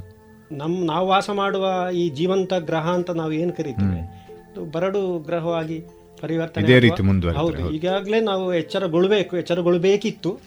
ಎಚ್ಚರಗೊಳ್ಳದೇ ಇದ್ರೆ ಈ ಮನುಕುಲಕ್ಕೆ ಬಿಡುವ ಎಲ್ಲ ಪ್ರಾಣಿ ವ್ಯವಸ್ಥೆ ಕೂಡ ನಾಶ ಆಗುವಂತ ಸಂದರ್ಭ ಎದುರಾಗಬಹುದು ಈ ಬಗ್ಗೆ ಮಕ್ಕಳಿಗೆ ನಾವು ಖಂಡಿತ. ಬರೇ ತಿಳುವಳಿಕೆ ಕೊಟ್ರೆ ಸಾಕಾಗೋದಿಲ್ಲ. ಅದು ಪ್ರಾಯೋಗಿಕವಾಗಿ. ಜಾರಿಗೆ. ಮಗು ಒಂದು ಗಿಡವನ್ನು ನೆಡುವುದು ಅಂತ ಹೇಳಿದ್ರೆ ಸಾಕಾಗೋದಿಲ್ಲ. ಅದ್ ನೆಟ್ಟು ಬೆಳೆಸಬೇಕು ತೋರಿಸ್ಬೇಕು. ಈಗ ನಾನು ಒಂದು ಉದಾಹರಣೆ ಕೊಡ್ಲಿಕ್ಕೆ ಇಷ್ಟಪಡ್ತೇನೆ. ನನ್ನ ತಂದೆ ಅಷ್ಟು ವಿದ್ಯಾವಂತರಲ್ಲ. ನಮ್ಮಲ್ಲಿ ಹಳ್ಳಿಯಲ್ಲಿ ಏನೆಲ್ಲ ರಾಶಿ ಮಾಡುವ ಒಂದು ಕ್ರಮ ಇತ್ತು. ಹೌದು ಹೌದು. ಅವರು ಒಂದು ತರಗೆಲೆ ರಾಶಿ ಮಾಡೋ ಒಂದು ಗಿಡ ಇದ್ರೆ ಆ ಗಿಡದ ಗೆಲ್ಲನ್ನು ಮಾತ್ರ ತೆಗೆ ತುದಿ ತೆಗೀತಾ ಇರಲಿಲ್ಲ ಆಗ್ಲೇ ನಮ್ಗೆ ಹೇಳ್ತಾ ಇದ್ರು ಅದು ಬೇಕು ಗಿಡ ಮಳೆ ಬರುವುದರಿಂದ. ನಾವು ಸಣ್ಣದಾಗಿರುವಾಗ ಈಗಿನವರೇನು ವಿದ್ಯಾವಂತರಿದ್ದಾರೆ. ಆದರೆ ಪ್ರಜ್ಞೆ ಇಲ್ಲ. ನನ್ನ ಅಭಿಪ್ರಾಯ ಇದು ವಿವೇಕ ಬೇಕು ಅಂತ. ಪರಿಸರ ಉಳಿಸುವ ಬಗ್ಗೆ ಬಾಯಲ್ಲಿ ಹೇಳಿದ್ರೆ ಸಾಕಾಗುದಿಲ್ಲ ಅದನ್ನು ಮಾಡಿ ತೋರಿಸುವಂತ ಒಂದು ಮನೋಭಾವನೆ. ಬೇಕಾಗ್ತದೆ ಶಿಕ್ಷಕರು ಶಾಲೆಯಲ್ಲಿ ಈ ಬಗ್ಗೆ. ತಿಳುವಳಿಕೆ ಮಕ್ಕಳಿಗೆ ಹೇಳಬೇಕಾಗ್ತದೆ ಅಂತ ನನ್ನ ಒಂದು ಅಭಿಪ್ರಾಯ. ಇವಾಗ ಈ ಒಂದು ಸಂದರ್ಭವನ್ನು ನಾವು ಎದುರಿಸಿ ಆಗಿದೆ. ರಜೆ ಬಂದಿದೆ, ಅನಿರೀಕ್ಷಿತವಾಗಿ ಪರೀಕ್ಷೆಗಳು ಮುಂದೆ ಹೋಗಿದೆ. ಅಂತೂ ಈ ರಜೆಯನ್ನ ತುಂಬಾ ಚೆನ್ನಾಗಿ ಸದುಪಯೋಗ ಪಡಿಸಿಕೊಂಡೆ ಮುಂದಿನ ಪರೀಕ್ಷೆಯನ್ನು ನಾವು ಎದುರಿಸಬಹುದು. ಅದು ನಮಗೆ ದೊಡ್ಡವರಿಗೆ ಗೊತ್ತಿದೆ, ಆದರೆ ಆ ಮಕ್ಕಳಿಗೆ ಅದರ ಬಗ್ಗೆ ಅಷ್ಟೊಂದು ಜ್ಞಾನ ಇರುವುದಿಲ್ಲ. ಈ ರಜೆಯ ಸಂದರ್ಭವನ್ನ ಯಾವ ರೀತಿ ಸದುಪಯೋಗ ಪಡಿಸ್ಕೊಳ್ಬೋದು ಆ ನಿಟ್ಟಿನಲ್ಲಿ ಹೆತ್ತವರು ಮಕ್ಕಳನ್ನ ಯಾವ ರೀತಿ ತಯಾರು ಮಾಡಬೇಕು ಮನೆಯಲ್ಲಿ? ಯಾಕಂದ್ರೆ ನಮ್ಮ ಕೈಯಲ್ಲಿ ಮಕ್ಕಳಿಲ್ಲ, ಈಗ ಮನೆಯಲ್ಲೇ ಇದ್ದಾರೆ. ಯಾವ ರೀತಿ ಮಾಡ್ಬೋದು ಅಂತೇಳಿ ನಾವು ಯೋಚನೆ ಮಾಡ್ಬೋದು. ವೀಣಾ ಜೋಶಿ ಮೇಡಮ್ ಏನಾದರೂ ಅದರ ಬಗ್ಗೆ ಹೇಳ್ಬೋದಾ? ಸರಿ ಈ ಸಂದರ್ಭದಲ್ಲಿ ಈ ಆತಂಕ ಗೊಂದಲ ಇದನ್ನೆಲ್ಲ ಬದಿಗಿಟ್ಟು ಹೆತ್ತವರಿಗೆ ಮತ್ತು ಮಕ್ಕಳಿಗೆ ಇದೊಂದು ಒಳ್ಳೆಯ ಅವಕಾಶ. ಹೌದು. ಮನೆಯೇ ಮೊದಲ ಪಾಠಶಾಲೆ ಜನನಿ ತಾನೇ ಮೊದಲ ಗುರು. ಜನನಿ ಅಂದ್ರೆ ತಂದೆ ತಾಯಿ ಇಬ್ಬರು ಬಂದರು. ಸೊ ಹೆತ್ತವರು ತುಂಬ ಟ್ಯಾಲೆಂಟ್ ಇರುವವರು ಇರ್ತಾರೆ ಹೆಚ್ಚಿನವರು. ಈ ಸಮಯದ ಕೊರತೆಯಿಂದಾಗಿ ಇದನ್ನೆಲ್ಲ ಮಕ್ಕಳಿಗೆ ಹೇಳಿಕೊಡ್ಲಿಕ್ಕೆ ಅವಕಾಶ ಇರಲಿಲ್ಲ ಆಯಿತು. ಈಗ ಹೆತ್ತವರು ಮನೆಯಲ್ಲೇ ಇದ್ದಾರೆ ಸಾಕಷ್ಟು ಸಮಯ ಇದೆ. ಅವರು ತಮಗೆ ತಿಳಿದ ಕೌಶಲ್ಯಗಳನ್ನು ತಮ್ಮ ಮಕ್ಕಳಿಗೆ ಹೇಳಿಕೊಡ್ಬೋದು. ಉದಾಹರಣೆಗೆ ತೋಟಗಾರಿಕೆ ನಾಟ್ಯ ಯೋಗ ಸಂಗೀತ ದೇಶೀಯ ಆಟಗಳು ಕೆತ್ತನೆ ಪೇಂಟಿಂಗ್ ಹೊಲಿಗೆ ಯಕ್ಷಗಾನ ಕೊಳಲು ಚಂಡೆ ಹೀಗೆ ಹಲವಾರು. ಮತ್ತೆ ಒಳ್ಳೊಳ್ಳೆ ಪುಸ್ತಕಗಳನ್ನು ಓದ್ಬೋದು. ಹೊಸ ಹೊಸ ಹವ್ಯಾಸಗಳನ್ನು ಬೆಳೆಸಬಹುದು ಹೌದು. ಅಡುಗೆ ಮಾಡುದು. ಹೊಸ ಹೊಸ ಶುಚಿ ರುಚಿಯಾದ ತಿಂಡಿ ತಿನಸುಗಳನ್ನು ಮನೆಯಲ್ಲೇ ಮಾಡಿ ತಿನ್ಬಹುದು ಇದೊಂದು ಎಲ್ಲರಿಗೂ ಒಳ್ಳೆ ಅವಕಾಶ. ಈ ವಿದ್ಯಾರ್ಥಿಗಳಿಗೂ ಅಷ್ಟೇ. ಈ ಸಮಯವನ್ನು ಸರಿಯಾಗಿ ಸದುಪಯೋಗಿಸಿಕೊಳ್ಬಹುದು ಒಂದು ಅವರ ಜ್ಞಾನವನ್ನು ಹೆಚ್ಚಿಸಿಕೊಳ್ಬಹುದು ಎರಡು ಮೂರು ಗಂಟೆ ಪಾಠ ಪ್ರವಚನಗಳಿಗೆ ಮೀಸಲಿಟ್ಟು ಉಳಿದ ಅವಧಿಯನ್ನು ತಮ್ಮ ಹವ್ಯಾಸಗಳನ್ನು ಹೆಚ್ಚು ಬೆಳೆಸಿಕೊಳ್ಳಿಕ್ಕೆ ಒಂದು ಒಳ್ಳೆ ಅವಕಾಶ. ಹೊಸ ವಿಷಯವನ್ನು ಕಲಿಬಹುದು ಸ್ಪೋರ್ಟ್ಸ್ ಗೇಮ್ಸ್ ಎಲ್ಲ ಪ್ರಾಕ್ಟೀಸ್ ಮಾಡಬಹುದು ತಮ್ಮ ಕೌಶಲ್ಯಗಳನ್ನು ಅಭಿವೃದ್ಧಿ ಪಡಿಸಬಹುದು ಇನ್ನೊಬ್ಬರಿಗೆ ಸಹಾಯ ಮಾಡಬಹುದು ಟಿವಿ ಇಂಟರ್ನೆಟ್ ಮೊಬೈಲ್ ಇವುಗಳನ್ನು ದುರುಪಯೋಗ ಪಡಿಸುವ ಬದಲು ಸದುಪಯೋಗ ಪಡಿಸಿಕೊಳ್ಬಹುದು ಇದು ಎಲ್ಲರಿಗೂ ಒಂದು ಒಳ್ಳೆಯ ಅವಕಾಶ, ಹೆತ್ತವರಿಗೆ ಮತ್ತು ಮಕ್ಕಳಿಗೆ. ಹರೀಶ್ ಸರ್ ಇಲ್ಲಿ ಒಂದು ನಾನು ಸೇರ್ಪಡೆ ಮಾಡ್ಲಿಕ್ಕೆ ಇಷ್ಟಪಡ್ತೇನೆ. ಹಿಂದೆ ನನಗೆ ಕಲಿಸಿದಂತ ಶಿಕ್ಷಕರು ಹೇಳ್ತಾ ಇದ್ರು. ಮನೆಗೊಂದು ಗ್ರಂಥಾಲಯ ಮಾಡಿ ಸಾಕಷ್ಟು ಪುಸ್ತಕಗಳನ್ನು ನಿಮ್ಮ ಹಿರಿಯರಿಂದ ಸಂಗ್ರಹ ಮಾಡಿ ಅಂತೇಳಿ ನಮ್ಮ ಹಿರಿಯರು ಹೇಳ್ತಾ ಇದ್ರು. ನನ್ನ ಅಧ್ಯಾಪಕರು ಹೇಳಿದ್ದಾರೆ. ಬಹುಶಃ ಈ ಸಂದರ್ಭದಲ್ಲಿ ಮನೆಗೊಂದು ಗ್ರಂಥಾಲಯ ಬಹಳಷ್ಟು ಮುಖ್ಯ. ಅದೆಷ್ಟೋ ಮನೆಗಳಲ್ಲಿ ಈ ಕೊರೋನಾದ ಕಾರಣದಿಂದಾಗಿ ಧೂಳಿ ಹಿಡಿದಂತಹ ಪುಸ್ತಕಗಳು. ತೆರೆಯಲ್ಪಟ್ಟು ಹಿರಿಯರು ಮಕ್ಕಳು ಎಲ್ಲರೂ ಓದ್ಲಿಕ್ಕೆ ಪ್ರಾರಂಭ ಮಾಡಿದ್ದಾರೆ. ಓದುವ ಹವ್ಯಾಸ ಬೆಳೆದಿದೆ. ಬಹುಶಃ ಮನೆಗೊಂದು ಗ್ರಂಥಾಲಯ ಈಗ ಹೆಚ್ಚು ಒಂದು ಅರ್ಥಪೂರ್ಣ ಅಂತ ಹೇಳಿ ನನಗೆ ಸಂದರ್ಭದಲ್ಲಿ ಅನಿಸಿಕೆ ಆಗ್ತಾ ಇದೆ. ಆಮೇಲೆ ನೀವು ಹೇಳಿದಾಗೆ ಸರ್ ಈಗ ಈ ರಜೆಯನ್ನು ಮಕ್ಕಳಿಗೆ ಅನುಭವಿಸ್ಲಿಕ್ಕೆ ಆಗ್ತಾ ಇಲ್ಲ. ಯಾಕಂದ್ರೆ ಎಸ್ ಎಲ್ ಸಿ ಮಕ್ಕಳಿಗೆ ಪರೀಕ್ಷೆ ಆಗಲಿಲ್ಲ. ಹಾಗಾಗಿ ಈಗ ಈ ರಜೆಯಲ್ಲಿ ಇದೆಲ್ಲವೂ ರಚನಾತ್ಮಕವಾಗಿ ನಡೆಯುವುದರ ಜೊತೆಗೆ ಪರೀಕ್ಷೆ ತಯಾರಿ ಕೂಡ ನಡಿಬೇಕಾಗಿದೆ. ಉಮಾ ಮೇಡಮ್ ನೀವು ಏನ್ ಹೇಳಲಿಕ್ಕೆ ಬಯಸಿರಿ? ಪರೀಕ್ಷೆಯ ದೃಷ್ಟಿಯಿಂದ ಮಕ್ಕಳು ದಿವಸದಲ್ಲಿ ಒಂದು ಎಷ್ಟು ಸಮಯವನ್ನು ಪರೀಕ್ಷೆಗೆ ಮೀಸಲಿಡ್ಬೋದು. ಅದನ್ನ ಹೇಗೆ ಉಪಯೋಗ ಮಾಡ್ಬೋದು ಅಂತ ನೀವು ಹೇಳ್ತೀರಿ? ನಾವು ಎಸ್ ಎಲ್ ಸಿ ಪರೀಕ್ಷಾ ತಯಾರಿ ದೃಷ್ಟಿಯಿಂದ ಮಕ್ಕಳಿಗೆ ಈಗ ಮನೆಯಲ್ಲೇ ಇದ್ದಾರೆ ಮಕ್ಕಳು ಆ ಮಕ್ಕಳಿಗೆ ಪೋಷಕರ ಮುಖಾಂತರ ಫೋನ್ ಫೋನಾಯಿಸಿ ಮಾತಾಡುವಂಥದ್ದು. ಮಾತಾಡಿ ಪ್ರತಿ ದಿವಸವೂ ಕೂಡ ಅವರು ಕಲಿಕೆಯಲ್ಲಿ ವೇಳಾಪಟ್ಟಿಯನ್ನ ಮಾಡಿಕೊಂಡು ತಮ್ಮ ಸಮಯವನ್ನ ಸದುಪಯೋಗ ಮಾಡಿಕೊಳ್ಳಿಕ್ಕೆ ಹೇಳಿದ್ದೇವೆ. ಅದು ಮಾತ್ರ ಅಲ್ಲ ಜೊತೆಗೆ ತಾವು ಕಲಿತಿರ್ತಕ್ಕಂತಹ ವಿಷಯದಲ್ಲಿ ಏನಾದ್ರೂ ಡೌಟ್ಗಳಿದ್ರೆ ಅದನ್ನ ಸಂಬಂಧಪಟ್ಟಂತಹ ಅಧ್ಯಾಪಕರಲ್ಲ ಅಥವಾ ಈಗ ಮಾಧ್ಯಮಗಳಿವೆ ಬೇಕಾದಷ್ಟು ಉತ್ತಮ ಮಾಧ್ಯಮಗಳಿವೆ ಆ ಮಾಧ್ಯಮಗಳನ್ನ ಬಳಸಿ ಆದ್ರೂ ಕೂಡ ಅವರ ಸಂಶಯವನ್ನ ನಿವಾರಣೆ ಮಾಡಿಕೊಳ್ಳಿಕ್ಕೂ ಕೂಡ ಹೇಳಿದ್ದೇವೆ. ನಾವು ವಿವೇಕಾನಂದ ಕನ್ನಡ ಮಾಧ್ಯಮ ಶಾಲೆಯಲ್ಲಿ ಪ್ರತಿ ಮಗುವಿಗೂ ಕೂಡ ಟೀಚರ್ಸ್ ಫೋನ್ ಮಾಡಿ ಮಾತಾಡಿಸ್ತಾ ಇದ್ದೇವೆ. ದಿನಕ್ಕೆ ಸಾಧಾರಣ ಈಗ ಮಕ್ಕಳು ಹೆಚ್ಚಾಗಿ ಆಟ ಆಡ್ಲಿಕ್ಕೆ ಬಯಸ್ತಾರೆ. ದಿನಕ್ಕೆ ಅವರ ಒಂದು ಖುಷಿಯಲ್ಲೇ ಎಷ್ಟು ಅವಧಿಯವರೆಗೆ ಅವರು ಪರೀಕ್ಷೆಗೆ ತಯಾರಿ ನಡೆಸಬಹುದು ನಿಮ್ಮ ಒಂದು ಊಹೆಯ ಪ್ರಕಾರ? ಅವರು ಸಾಮಾನ್ಯವಾಗಿ ಒಂದು ದಿವಸಕ್ಕೆ ಆರರಿಂದ ಎಂಟು ಗಂಟೆಗಳಷ್ಟು ಅವಧಿಯನ್ನು ಬಳಸಿ ಈಗ ಕೊರೋನಾ ರಜೆಯ ಕೊರೋನಾ ಸಂದರ್ಭದಲ್ಲಿ ರಜೆಯ ಸಂದರ್ಭದಲ್ಲೂ ಕೂಡ ಆರು ಗಂಟೆಗಳಷ್ಟು ಬಳಸಿಕೊಳ್ಬಹುದು. ಅಷ್ಟು ಸಮಯ ಇದೆ. ಆ ಮಾಹಿತಿಯನ್ನು ನಾವು ನೀಡಿದ್ದೇವೆ. ಅದಕ್ಕೆ ಸರಿಯಾದಂತಹ ವೇಳಾಪಟ್ಟಿಯನ್ನು ತಾವು ಸಿದ್ಧಪಡಿಸಿಕೊಳ್ಬೇಕು. ಅದಕ್ಕೆ ಸೂಚನೆಯನ್ನು ಕೂಡ ನಾವು ಈ ಮೊದಲೇ ಕೊಟ್ಟಿರ್ತೇವೆ. ಸರಿ ಸರಿ ಹೌದು. ಅದೇ ರೀತಿ ಈಗ ಈಗಿನ ಪರಿಸ್ಥಿತಿಯನ್ನು ನೋಡ್ಲಿಕ್ಕೆ ಹೋದ್ರೆ ನಮ್ಮ ವಿದ್ಯಾರ್ಥಿಗಳಿಗೆ ನಾವು ಪರೀಕ್ಷೆಗೆ ಬೇಕಾದಂತಹ ತಯಾರಿ ಪ್ರಶ್ನೋತ್ತರಗಳು ಎಲ್ಲವನ್ನು ತಯಾರಿ ಮಾಡ್ತಾ ಇದ್ದೇವೆ. ವೆಂಕಟೇಶ್ವರ ವೆಂಕಟೇಶ್ ಸರ್ ಹತ್ರ ನಾನೊಂದು ಪ್ರಶ್ನೆ ಕೇಳಿಕ್ಕೆ ಬಯಸ್ತೇನೆ. ಆರೋಗ್ಯದ ಬಗ್ಗೆ ನಾವು ಮಕ್ಕಳಿಗೆ ವಿಶೇಷವಾಗಿ ಈ ಶಿಕ್ಷಣದ ಜೊತೆಗೆ ಏನಾದರೂ ಹೇಳಿಕೊಡ್ಬೇಕು ಶೈಕ್ಷಣಿಕವಾಗಿ ಅದನ್ನು ಒಟ್ಟಿಗೆ ತಗೊಂಡು ಹೋಗಬೇಕು ಶಾಲೆಯಲ್ಲಿ ಆರೋಗ್ಯದ ಬಗ್ಗೆ ಹೆಚ್ಚಿನ ವಿಷಯಗಳನ್ನು ತಿಳಿಸಬೇಕು ಅಂತ ಅನ್ನಿಸ್ತಾ ಇದೆಯಾ? ಅದ್ರ ಬಗ್ಗೆ ಏನು ನಾವು ಶಾಲೆಯಲ್ಲಿ ಕ್ರಮ ಕೈಗೊಳ್ಬಹುದು? ಖಂಡಿತವಾಗಿಯೂ ಸರ್ ಆರೋಗ್ಯ ಅನ್ನುವಂಥದ್ದು ಮನುಷ್ಯನಿಗೆ ಅತ್ಯಂತ ಮುಖ್ಯವಾದಂತಹ ಒಂದು ವಿಷಯವಾಗಿದೆ. ಆರೋಗ್ಯವೇ ಭಾಗ್ಯ ಹೌದು, ನಮಗೆ ಎಲ್ಲದಕ್ಕಿಂತ ಮುಖ್ಯವಾದ ಸಂಪತ್ತು ಅಂದ್ರೆ ಆರೋಗ್ಯ. ಈಗ ನಾವು ಯಾವಾಗ್ಲೂ ಪಾಠ ಓದು ಇದರ ಕಡೆಗೆ ಗಮನ ಕೊಡ್ತಾ ಇದ್ದೇವೆ. ಆದ್ರೆ ಈಗ ಮನೆಯಲ್ಲಿ ಆಗಿರ್ಬೋದು ಶಾಲೆಯಲ್ಲಿ ಆಗಿರ್ಬೋದು ಈಗ ಎಲ್ಲರಿಗೂ ಕೂಡ ಮುಖ್ಯವಾಗಿ ನಮಗೆ ಮೊದಲ ಚಿಂತೆ ಏನಂದ್ರೆ ನಾವು ಆರೋಗ್ಯವಾಗಿರಬೇಕು. ರೋಗದಿಂದ ಜೀವ ಮುಖ್ಯ. ಆ ನಂತರವೇ ಬಾಕಿ ಪರೀಕ್ಷೆ ಮೊದಲು ನಮ್ಮ ಒಂದು ಆರೋಗ್ಯ. ಆದ್ರಿಂದ ಮಕ್ಕಳಿಗೆ ಮೊದಲನೇದಾಗಿ ಈಗ ಮನೆಯಲ್ಲಿರುವಂತಹ ಸಂದರ್ಭದಲ್ಲಿಯೂ ಕೂಡ ಮಕ್ಕಳು ಮೊದಲೊಂದು ಬೇಕಾಬಿಟ್ಟಿಯಾಗಿ ಹೇಗೋ ಓಡ್ತಾ ಇದೆ ಕೆಲಸಗಳು. ತಮ್ಮ ಆಹಾರ ಅಥವಾ ನೀರು ಇದರ ಬಗ್ಗೆ ಅಷ್ಟು ಗಮನವೇ ಕೊಡ್ತಾ ಇರಲಿಲ್ಲ. ಆದ್ರಿಂದ ಈಗ ಎಲ್ಲರಿಗೂ ಕೂಡ ಮನೆಯಲ್ಲಿ ಉತ್ತಮವಾದಂತಹ ಒಂದು ಆಹಾರ. ಅಂದ್ರೆ ಒಟ್ಟಾರೆಯಾಗಿ ಹೊಟ್ಟೆ ತುಂಬಿಸುವಂತದಲ್ಲ ನಮ್ಮ ರೋಗ ನಿರೋಧಕ ಶಕ್ತಿಯನ್ನು ಹೆಚ್ಚು ಮಾಡುವಂತಹ ಒಂದು ಕೆಲವೊಂದು ಕಷಾಯಗಳು ಅಥವಾ ಔಷಧಿಗಳನ್ನು ಸೇವಿಸುವಂತದ್ದು ಹಾಗೆ ಬಿಸಿಯಾದ ನೀರು ಕುಡಿಯುವಂತದ್ದು ಈ ಮೂಲಕ ಉತ್ತಮವಾದ ಆರೋಗ್ಯ ಇದ್ದಾಗ ಅವನಿಗೆ ಅದು ಕಲಿಕೆಗೂ ಕೂಡ ಪೂರಕವಾಗ್ತದೆ. ಮಾನಸಿಕವಾಗಿ ಸರಿ ಇರಬೇಕು ನಮ್ಮ ದೈಹಿಕವಾದಂತಹ ಆರೋಗ್ಯವನ್ನು ಕಾಪಾಡಿಕೊಳ್ಳುವಂಥದ್ದು ಅತ್ಯಂತ ಮುಖ್ಯ. ಆದ್ರಿಂದ ಮೊದಲನೇದಾಗಿ ಈಗ ರಜೆಯಲ್ಲಿ ಮನೆಯಲ್ಲಿ ಅವರಿಗೆ ಒಂದು ಉತ್ತಮವಾದಂತಹ ದಿನಚರಿಯನ್ನು ರೂಪಿಸುವಂಥದ್ದು ರೂಪಿಸುವಂತದ್ದು ಮುಖ್ಯ. ರಜೆ ಅಂತ ಹೇಳಿಕೊಂಡು ಮೊದಲನೇ ಯಾಕೆಂದ್ರೆ ಇನ್ನು ಕೂಡ ಅವರು ಪರೀಕ್ಷೆಯನ್ನು ಎದುರಿಸಲಿಕ್ಕಿದೆ ಬರೀಲಿಕ್ಕಿದೆ. ಆದ್ರಿಂದ ಒಂದು ನಿಯಮಿತವಾಗಿ ಬೆಳಗ್ಗೆ ಏಳುವಂತದ್ದು ಆಹಾರ ಸೇವಿಸುವಂತದ್ದು ಮತ್ತು ವ್ಯಾಯಾಮ ಅಥವಾ ಯೋಗ, ಇವುಗಳ ಮುಖಾಂತರ ಆರೋಗ್ಯವನ್ನು ಕಾಪಾಡಿಕೊಳ್ಳುವಂಥದ್ರ ಬಗ್ಗೆ ಹೆತ್ತವರು ಖಂಡಿತವಾಗಿಯೂ ಗಮನ ಕೊಡಬೇಕಾದಂಥ ಅವಶ್ಯಕತೆ ಇದೆ. ಹಾಗೆ ಇನ್ನು ಶಾಲೆಗೆ ಬಂದರೆ ಕೂಡ ಹಾಗೆ. ಶಾಲೆಯಲ್ಲಿ ವೇಳಾಪಟ್ಟಿಯಲ್ಲಿದೆ ಒಂದು ಆರೋಗ್ಯ ಶಿಕ್ಷಣ ಎನ್ನುವಂಥದ್ದು. ಅದು ಕೇವಲ ಒಂದು ವೇಳಾಪಟ್ಟಿಯಲ್ಲಿದೆ ಅದರ ಬಗ್ಗೆ ಅಷ್ಟೇ ಗಮನ ಹರಿಸ್ತಾ ಇರಲಿಲ್ಲ. ಅದೊಂದು ಮುಖ್ಯವಾದ ವಿಷಯ ಆಗಿರಲಿಲ್ಲ. ಆದರೆ ಈಗಿನ ಕಾಲದಲ್ಲಿ ನಮಗೆ ಇದುವೇ ಒಂದು ಮುಖ್ಯವಾದಂತಹ ವಿಷಯ ಆಗಿದೆ. ಸರ್ಕಾರವು ಕೂಡ ಹಾಗೆ ಮುಂದಿನ ದಿನಗಳಲ್ಲಿ ತರಗತಿಯಲ್ಲಿ ಒಂದು ಕೊರೋನಾದ ಬಗ್ಗೆ ಒಂದು ಪಾಠವನ್ನು ರೂಪಿಸಬೇಕು ಎನ್ನುವಂಥದ್ರ ಬಗ್ಗೆ ಕೂಡ ಚಿಂತನೆ ನಡೆಸ್ತಾ ಇದೆ. ಹಾಗೆ ಶಾಲೆಗಳಲ್ಲಿ ದೈಹಿಕ ಶಿಕ್ಷಣ ಮತ್ತು ಯೋಗ ಅಥವಾ ಪ್ರಾಣಾಯಾಮ ಇವುಗಳ ಬಗ್ಗೆ ಪಠ್ಯ ಇದೆ. ಆದರೆ ಅವುಗಳನ್ನು ಮಕ್ಕಳಲ್ಲಿ ನಿರಂತರವಾಗಿ ಮಾಡಿಸಿ ಅದನ್ನು ಆಚರಿಸುವಂತಹದ್ದು ಅಥವಾ ಅವುಗಳ ಅನುಷ್ಠಾನ ಮಾಡುವಂತದ್ರ ಬಗ್ಗೆ ಗಂಭೀರವಾಗಿ ಗಮನ ಹರಿಸಬೇಕು. ಹಾಗೆ ಇದು ಹೌದು.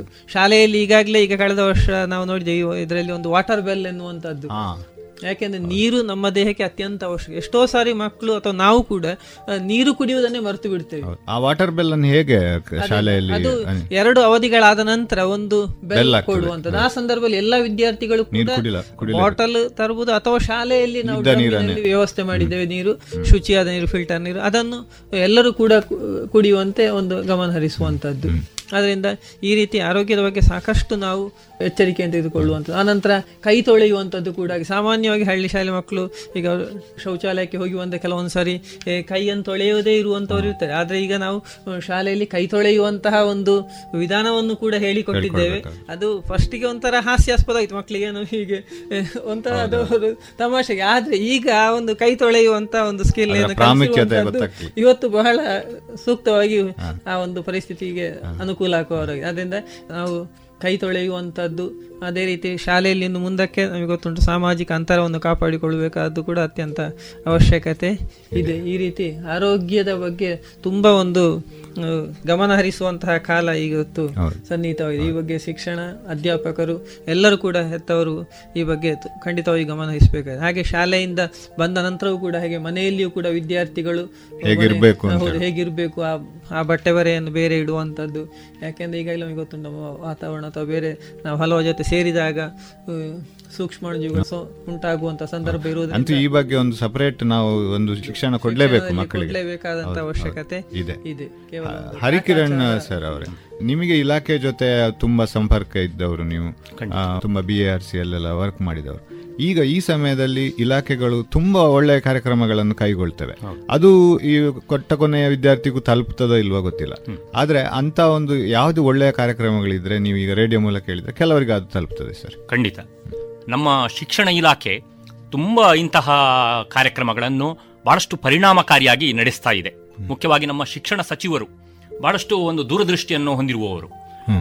ವಿದ್ಯಾರ್ಥಿಗಳ ಬಗ್ಗೆ ಅಪಾರವಾದಂತಹ ಕಾಳಜಿ ಇರುವವರು. ಎಸ್ ಎಲ್ ಸಿ ಪರೀಕ್ಷೆ ಬರೆಯುವಂತಹ ವಿದ್ಯಾರ್ಥಿಗಳಿಗೆ ಬೇಕಾಗಿಯೇ ಒಂದು ಚಂದನ ವಾಹಿನಿಯಲ್ಲಿ ಪಾಠ ಪ್ರಸಾರ ಮಾಡುವಂತಹ ಒಂದು ಕಾರ್ಯಕ್ರಮವನ್ನು ಆಯೋಜನೆಯನ್ನು ಮಾಡಿದ್ದಾರೆ. ಮುಖ್ಯವಾಗಿ ಎಸ್ ಎಲ್ ಸಿ ವಿದ್ಯಾರ್ಥಿಗಳಿಗೆ ಬೇಕಾಗಿ D S E R T ವತಿಯಿಂದ ಪರೀಕ್ಷಾವಾಣಿ ಎಂಬಂತಹ ಒಂದು ಕಾರ್ಯಕ್ರಮ. ಈಗಾಗಲೇ ಗಣಿತ ಮತ್ತು ವಿಜ್ಞಾನ ವಿಷಯದಲ್ಲಿ ಕನ್ನಡ ಮಾಧ್ಯಮದಲ್ಲಿ ಸಾಯಂಕಾಲ ಮೂರರಿಂದ ನಾಲ್ಕೂವರೆ ತನಕ ಅದೇ ಪಾಠಗಳು ಮರುದಿವಸ ಬೆಳಿಗ್ಗೆ ಆರರಿಂದ ಏಳುವರೆಯ ತನಕ ಪ್ರಸಾರ ಆಗಿದೆ.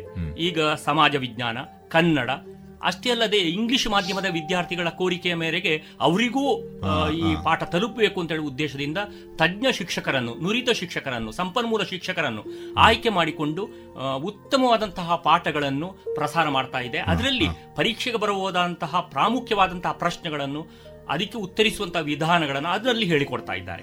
ಇದು ಬರೀ ಎಸ್ ಎಲ್ ಸಿ ವಿದ್ಯಾರ್ಥಿಗಳಿಗೆ ಮಾತ್ರ ಅಲ್ಲ ನಮ್ಮ ಉಳಿದ ವಿದ್ಯಾರ್ಥಿಗಳಿಗೂ ಅಷ್ಟೇ. ಅವರೂ ಸಹ ಈ ರಜೆಯ ಸಮಯದಲ್ಲಿ ಒಳ್ಳೆಯ ಶಿಕ್ಷಣ ಪಡಿಬೇಕು.